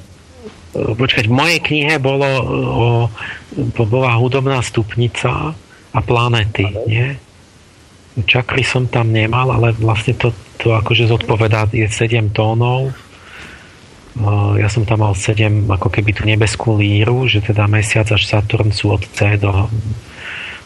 Neviem, jak som to tam mal. A čakry som tam nemal, ale ono by to akože malo súvisieť, lebo dá sa to priradiť. Ano. Ale teraz nerozumiem, že vy hovoríte, že v tom kánone Pachelbelovom že sú tam všetky tóny okrem tých spodných dvoch? Áno. Že naozaj sa nevyskytuje tie... Ale ktoré sú to tie dva? Tie, čo sú spojené so zemou. Základný a plyn je druhý. No počkaj, čo tam mám ja? CAD ako prvé dva? Či, či čo? CD. Ale... Nie, nie, celkom, celkom možno nerozumiem, ale mne sa to nezdá dobré vysvetlenie veľmi, lebo um, um, ja až tak ten ten duchovný význam nevidím až tak v tónoch ako v intervaloch hudobných, že vy keď si preladíte nástroj o, o tón vyššie, tak je to fyzikálne iná frekvencia a tiež poviete, že je to C, um, neviem čo, keby ste spomalili ten gramafón s tým pachelbelom, tak vlastne všetko, čo bolo e, D, tak sa stane C, že tou frekvenciou, ale že tie noty e, vy môžete ten pachelbel zahrať v ľubovoľných, ako keby ho transkribovať do, do C, do C. Takže že to tajomstvo akoby úspechu, to, to duchovná účinku tých skladieb je skôr v tých intervaloch medzi tónmi, než v, tom, v tej absolútnej výške. Hmm. No, no, pán poslucháč, ešte ste tam, na linke? Áno, som tu. Stačí takáto nejaká odpoveď? No, ja sa ešte na to budem musieť lepšie pozrieť a možno tú otázku preformulujem. Dobre. Keď sa na to pozriete, tak asi bude lepšie potom možno aj do mailu to hodiť, aby to tam ja, bolo tak naformulované. Ale v každom prípade ďakujeme veľmi pekne za vašu... Ja vám veľmi pekne. Majte sa pekne do počutia. Takže to bol poslucháč, vy takisto môžete takto podobne volať ako on, 048 381 0101.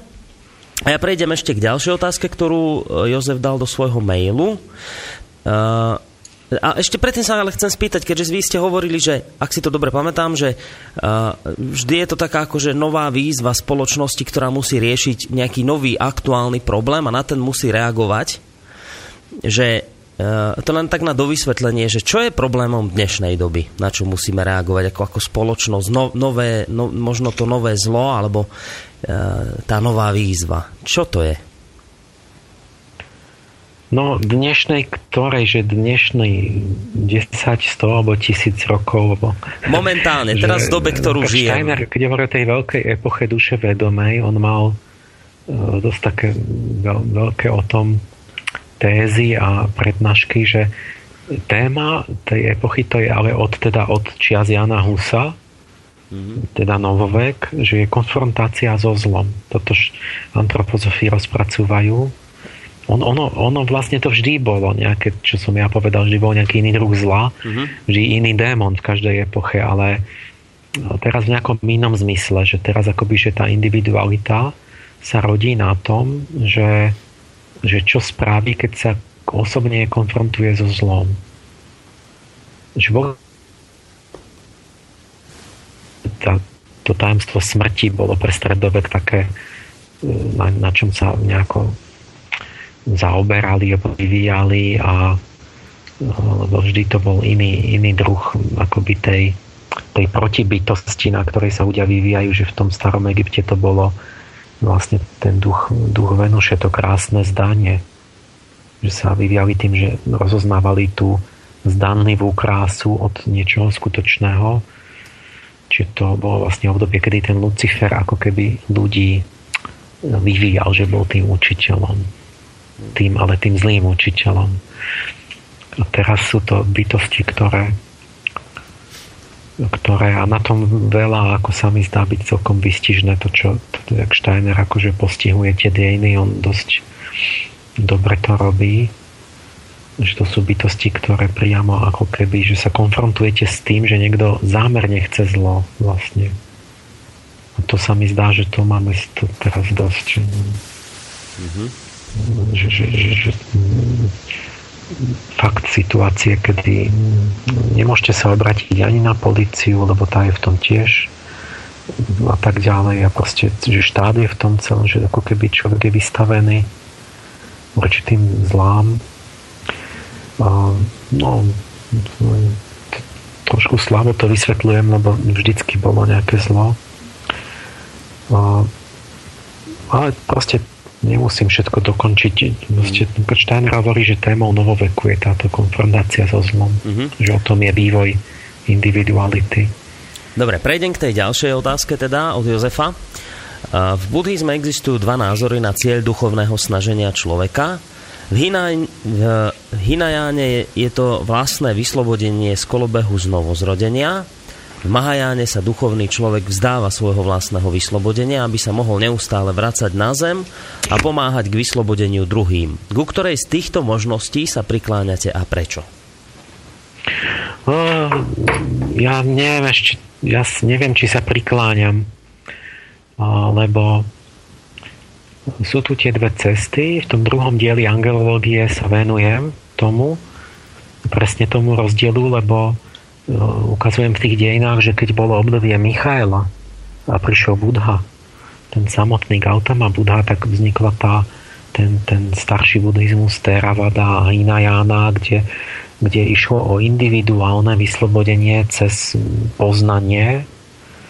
A to je ten, tá Michalská téma individualita, ktorá osvieti poznanie, tak sa vyslobodí. Ale potom prišlo začiatkom letopočtu po Kristovi venošanské obdobie, kedy na celom svete sa zvrúcňovalo akoby do tej citovej spirituality a vtedy sa buddhizmus akoby rozdelil a časť sa premenila na Mahajánu. A tá je vlastne taká, to je znáboženštenie a citovenie toho buddhizmu, že vlastne už nejde o jednotlivca, ale že sám sa chce oslobodiť a poznaním, ale skôr ide o to, že on má súcit, chce oslobodiť aj ostatných, či chce pomáhať a že vlastne tá oddanosť a súcit a túžba si navzájom pomáhať, že tie, tieto ušlachtilé city, že tie nás vlastne sú tou cestou, tou, tou duchovnou. Čiže vlastne tam na jednej strane sa zdôrazňuje poznanie a na, potom v, tom, v tej Mahajane skôr tento cítenie a súcit, hmm. tá citová dimenzia a ja k tomu mám ten postoj, čo som práve pred chvíľou povedal, že, že to sú tie tri nohy toho stola. Mm-hmm. Že keď to budem s jedným preháňať, tak budem stagnovať. Čiže ja sa neprikláňam, že jedna je lepšia, ale ja, ja, som, ja vlastne tu, tu chcem integrovať tie veci Čiže ja som za, ja sa prikláňam k integrálnej duchovnej ceste, alebo, alebo Robin to nazýval integrálna yoga, kde sa tá cit, myslenie, vôľa, čiže tá, tá džnána, bhakti, karma, všetky tie tri formy musia nejako sklbiť. A navzájom, vtedy tvrdím, sa to navzájom oplodní tak, že to má maximálny účinok, má maximálny pokrok, lebo, lebo vlastne aj tie city viete, že, že láska je strašne veľká, ale keď je láska bez poznania, tak zrazu zistíte v nejakej chvíli, že je to nejaký sentiment plitky. Hmm. Keď niekto je strašne múdry a, to, a nemá lásku, tak zistíte, že sú intelektuálne keci nakoniec. A keď niekto, ja neviem čo má, aj múdre reči, ale nič neurobil, nevykonal, no tak, no, tak čo to, na čo to je? Alebo nejaký sentiment, láska, ktorá a neurobí mm. čin, tak potom je to sentimentalita.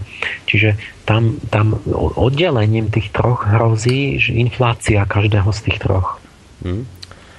To, o tomto mám článok, sa to volá, že sofiológia ako príklad integrálnej vedy a vzdelávania v tradícii Slovanov. A to som sa pol roka namáhal ako odborný článok taký pedagogický napísať tam, tam to vykladám, že prečo tie tri je potrebné rozvíjať súčasne. Dobre, a tento článok si môže nájsť poslucháč aj na vašej stránke Sofiológia, predpokladám, tam ho nájde a môže tam nájde teda do vysvetlenie, lebo preto to uzatváram, lebo máme opäť e, na linke poslucháča, aby teda dlho nečakal na telefónnej linke. Dobrý večer. Dobrý večer, Števo zo Šamorína. Pozdravujeme Štefan, alebo Števo.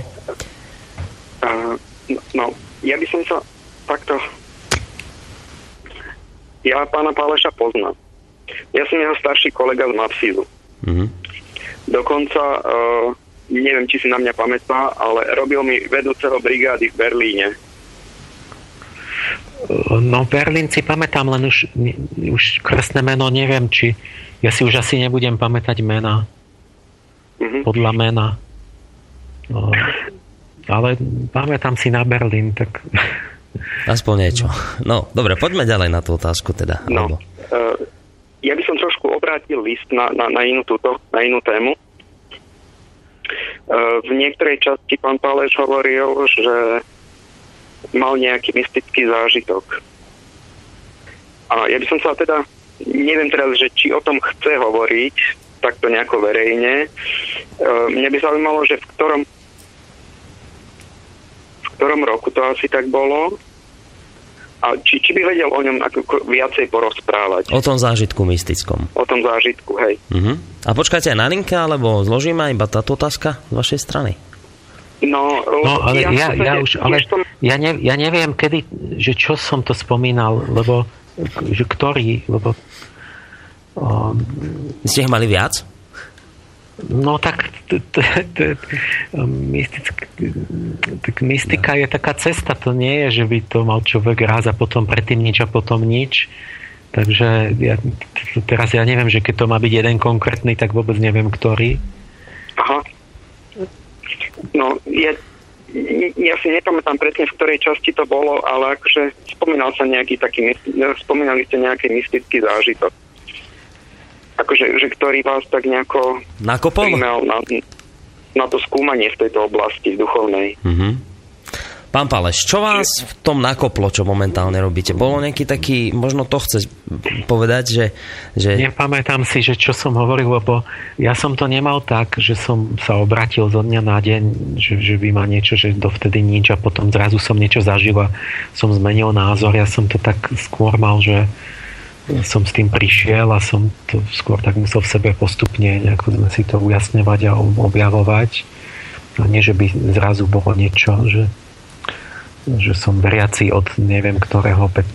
januára alebo čo.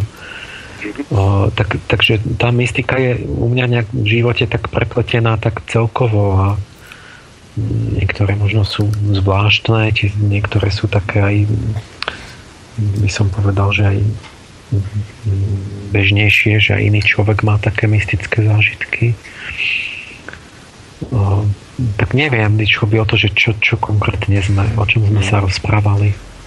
Ale tak myslím, že toto je svojím spôsobom odpoveď, čo povedal pán Páleš, že nebol konkrétny nejaký nejaká udalosť, ale že sa to s ním tak vlastne ťahá už od, od narodenia. Takže toto by mohla byť odpoveď, nie, pán poslucháč? Mhm, dobre, ďakujem. Aj my ďakujeme. Hajde sa pekne do počutia. Pán Páleš, otázka úplne kratučká, ale závažná. Prišla od Jána v maili. Prečo žiť? Povedzte mi dobrý dôvod. O, ja toto, to, to, um, závažná a dúfam, že neuva, ne, neuvažujete o samovražde že to je filozofická iba otázka. Hmm. V knižke mám od kapitolu Dejiny samovraždy a tam, tam mám návod, že čo mám urobiť samovrah, keď ten deň, keď sa chce zabiť. Že tam hovorím, že nech sa kľudne zabije, ale najprv nech urobí jednu vec, lebo ja viem, že potom sa už nezabije. V ktorej to knižke? v knižke prečítať celé, lebo tam rozoberám, že kedy a prečo boli samovraždy a také boli vlny v dejinách, mm-hmm. kedy ľudia mali akoby takú, také nálady, že sa hromadne chceli zabiť. A no to, je, to je tá veľká otázka, že zmysel života, toto to sa nedá takto odpovedať, ale to, čo tam mám na konci, je, že no to musíte vidieť to celú tú logiku, že v podstate tá samovražda e, je paradox že keď človek by dospel, dospieš k tomu, že teda on nemá prečo žiť, že ho nebá to všetko čierne, temné, že v tom je zakladný určitý egoizmus, že, že vlastne to je vlastne vystupňované zabiť sa, je vystupňované sebectvo. to nie je úplne jak ďalší paradox úplný, ale je to tak. A keď tak hlbšie idete do psychológie, zistíte, že, že, že tie dôvody a tie spôsoby a to celé tie príbehy, že to tam je. A ja preto na tom konci hovorím len takú vec, ktorá čiastočne naznačuje, že ten zmysel života, že kde sa jak, jak si nachádza, že nech, keby niekto mal tu, že zabijem sa, lebo však ono, niekedy sa dajú presvedčivé rôzne dôvody, mm-hmm. ale najčastejšie napríklad je strata vzťahov, že bol obrovský zamilovaný a potom neviem, čo stratí toho mm-hmm. No, a zistí, no, že to nemá význam žiť a, a ja tam hovorím, že keď už teda ten jeho život nestojí za nič, má nulovú hodnotu, tak nech ešte to o deň odloží, stačí iba o jeden deň a nech urobí niečo uh, nezištné, dobré pre druhého človeka. Nech ho daruje. Nech daruje ten deň niekomu. Ale takým tým spôsobom, že naozaj, že sa začne starať o to, že čo, e, že čo má ako druhý človek problém, čo jeho by potešilo, čo mu robí radosť, že proste sa darujete ten jeden deň. Mm-hmm.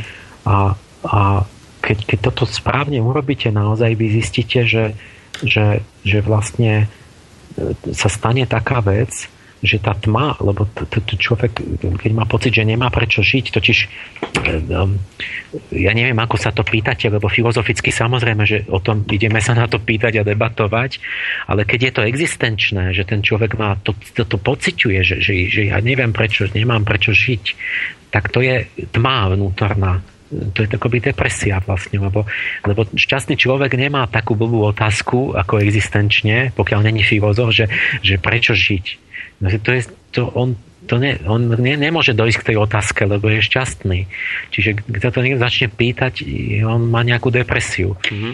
A vtedy hovorím, že e, darujte sa, a vtedy zistíte, že sa rozžialo svetielko vo vás, lebo príde vďaka od toho druhého človeka a vo vás sa udeje niečo, čo síce nechápete, ale tam sa rozženie akoby svetielko a vám sa už nebude, vy zrazu zistíte, že, že zmysel života a, a vysvytne totiž, že, že preto ste mali tmu vnútri, lebo ste sa nechceli darovať a preto bola, je potme duša. Hmm lebo, lebo v tom darovaní sa to je to telo Kristovo, že my ho tvoríme celé a že tamto svetlo vnútorné prúdi s tým, že sa, že sa darujete, že nemyslíte len na seba. A, a z, preto je to tak, že sa doporučuje, že zachránte, ak ide z mosta skočiť, že tak zabránte mu, odtiahnite ho, lebo keď ten človek naozaj nájde niečo zmysluplné v živote a začne sa mu to rozžiari a znova je šťastný, takže potom ako to bola škoda vlastne, že sa chcel zabiť. Mm-hmm. Že on vlastne len ako keby nevidí v tom bludisku cestu von, lebo nevie, čo má spraviť správne. Takže toto len ne, neodpovedá na zmysel života nejak do hĺbky, ale len naznačuje, že ten zmysel života je niekde v tom, v tých medziludských vzťahoch, veľmi blízko tam a že súvisí s tým, s tým, že my si vlastne zmysel života dávame navzájom. Mm-hmm že vlastne keď druhý ste e, máte cenu pre druhého človeka, tak vtedy váš život má zmysel a nie teoreticky, ale vy to pocitíte. Posledná otázka predpokladám v dnešnej relácii. Mám dokonca nejakých 6-7 minút. Inak povedané, čím viac sa ženiem za, za sebe, že ja chcem sa seba realizovať, tak tým sa vzdialujem od zmyslu života a od šťastia. Mm. Až nakoniec môžem byť taký sa na seba realizáciu, že, že, idem len, že, že vlastne, že až mám depresiu, to vyhoretie. Lebo... to ste vravili, že vlastne tá samovražda alebo pokus onu, že je prejavom sebectva. A posledná otázka, ktorá ale súvisí s tou našou dnešnou témou, ktorú sme rozoberali, pýta sa Rudolf, myslím, ale teda to Jahian, to je prezvisko také, no to, to je jedno. Dobrý večer, Prajem. Chcem sa opýtať uh, pána Páleša, čo sa týka pohlavnosti. Prečo je prečo je to spoločnosťou dnešných ľudí tabu, alebo teda uh, považované za niečo neslýchané a myslím, že je to prirodzená vec, keď sa ľudia milujú. Ďakujem za reakciu. My, my to ideme ďalšiu reláciu hovoriť o tej láske a vzťahoch, už, už menej o, o prírode. Mm. O, takže určite prídeme k tomu. Teraz ani nerozumiem celkom, že čo tabu, že lebo sú tu rôzne názory, že ja neviem, církev hovorí, že to je, môžu sa milovať, ale len v manželstve a tak. Mm. Čiže tam, tam to je celá tá otázka, že čo je morálne a čo, čo je, čo je ne, nemravné a čo sa smie, nesmie. A to je celá, celá taká dosť zapeklitá ako spleť názorov. Asi také niečo tam mal na mysli, že že e, sú isté skupiny ľudí, ktorí považujú milovanie za akúsi uh, za niečo nečisté a tak a že on teda tvrdí poslúchať, že je to úplne prirodzená vec a nerozumie, prečo je o tom pre niekoho problém hovoriť. Takto som si aspoň ja vyložil ten jeho mail, ale nie je nejak hlbšie rozobratý, takže neviem ani ja v tejto chvíli. Áno, ale aké milovanie? v manželstve nemanželské, muž so ženou homosexuálne, mm. zvieracké alebo platonicky nežné, alebo, alebo ja, to, to, to, to je nekonečný svet tých, tých lások, mm-hmm. tak to, my sa do toho pustíme na budúce. Tak, čiže to, Budeme to bude... sa pýtať na zmysel lásky, ale pritom nám začnú vyvstávať, alebo možno až, až o ďalšiu reláciu tie mm. nakoniec potom by sme mohli odpovedať na tú otázku, čo teraz sa pertraktuje, že, že čo je vlastne nemravné. Mm-hmm. Dobre. Uh, Otázky už dnes ďalšie nestihnem prečítať, takže uh, ak nejaké budete mať, tak mi ich pošlite na boris.slobodnyvysielac.sk ja si ich potom presuniem do ďalšej relácie. A ešte predtým, ako sa rozlúčime, pán Páleš, by som bol rád, keby ste poslucháčom, ja som to tak nazval, že im dáme takú keby domácu úlohu na rozmýšľanie, tak uh, vidím, že mi aj telefón zvoní, ale už vás nestihnem zobrať, lebo naozaj už máme posledné minúty. Čiže ak by sme ešte predsa len zopakovali poslucháčom tu ich ako keby domácu úlohu na zamyslenie, že teda nad čím konkrétne sa majú zamýšľať a potom by bolo dobré, aby nám aj nejakým spôsobom odpovedali, že na čo prišli cez mail. No, ja som to tak chcel nastoliť, vidíte, že postupujeme tak pomaly, ale to má cenu, že sme sa dostali e, v podstate sme ten biblický príbeh nejak vyložili z rôznych strán a dostali sme sa k tomu, že, že, že to musí človek najprv si ujasniť, že teda vznik sexu tých pohlaví rôznych nie je preto, aby pre reprodukciu potomkov, z nejakého iného dôvodu, teda vôbec sa vzpamätať z toho, čo sa všade hovorí a že to je úplne samozrejme jasné.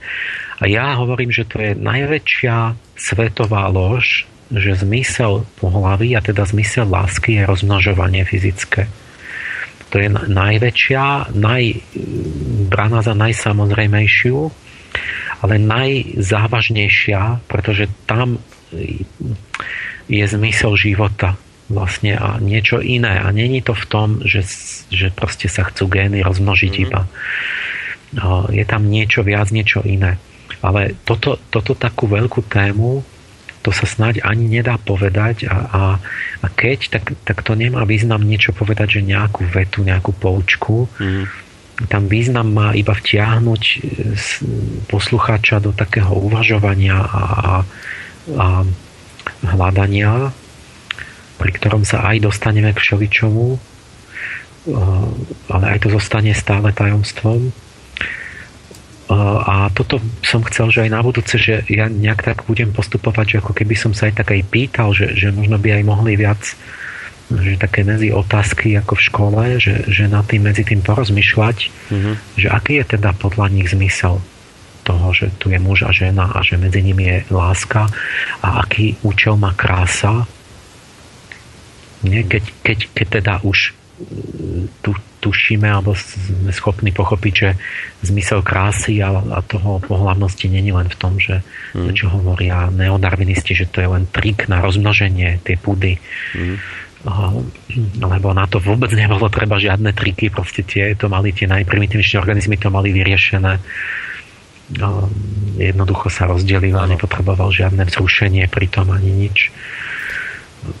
Žiadnu krásu ani ano. komunikovať s nikým nemusel čiže vošla do toho komplikácia. No, takže len, že, aký tak, je aby medzi tým aj ten čas to využili, že sa zamysleli, čo podľa nich lebo to, ako urobí ten posluchač námahu, prípadne sa dostane k nejakej otázke, tak to dosť rozhoduje o tom aj, že ako si tak pripraviť duševne pôdu na, na nejaké pochopenie toho, čo chceme povedať. Hmm. Prípadne sa môžu zapojiť viac posluchači, môžeme ako keby niečo na nejaké návrhy a ja to potom nejako zhrniem a poviem, že čo si ja o tom myslím. Tak v každom prípade platí, že ak budete nad tým hlboko rozmýšľať, čo sa aj tu dnes povedalo, tak to je naozaj ako taká domáca úloha, pri ktorej veľa vecí pochopíte a dôjde vám. A čiže to je, a to je naozaj veľmi dôležité a potom sa to zrejme prejaví aj v tom, že povedzme budete častejšie reagovať cez telefón k téme, ktorú rozoberáme? Tak, takú obyčajnú dôveru v tú vlastnú intuíciu, že mm. sa mhm. opýtate, že na čo je teda láska, keď to nie je len ten sex, to rozmnoženie. Mm. No, že... máte nad čím rozmýšľať. Myslím, že sme dali, alebo teda pán Páleš dal zaujímavú otázku na rozmýšľanie. Ja vám v každom prípade ďakujem opäť za 3 hodiny vášho času, ktoré ste venovali nám a našej relácii spoločnej Ariadni na niť. Majte sa pekne, pán Páleš, do počutia. Do počutia, lučím sa. No, to bol teda e, doktor Emil Páleš, vedec, predstaviteľ sofiológie. A čo na záver? Už len asi toľko, že sa s vami lúči aj Boris Koroni dáme si záverečnú pesničku a ako som už aj hovoril v relácii, teraz si dáme takú trošku dlhšiu prestávku, lebo pán Pálež má nejaké aj iné povinnosti pracovné, takže v, spolu sa v tejto relácii stretneme nie o dva týždne, ako býva tradičné, ale až o tri týždne. Čiže vám dávame jeden týždeň k dobru na rozmýšľanie. Majte sa pekne do počutia.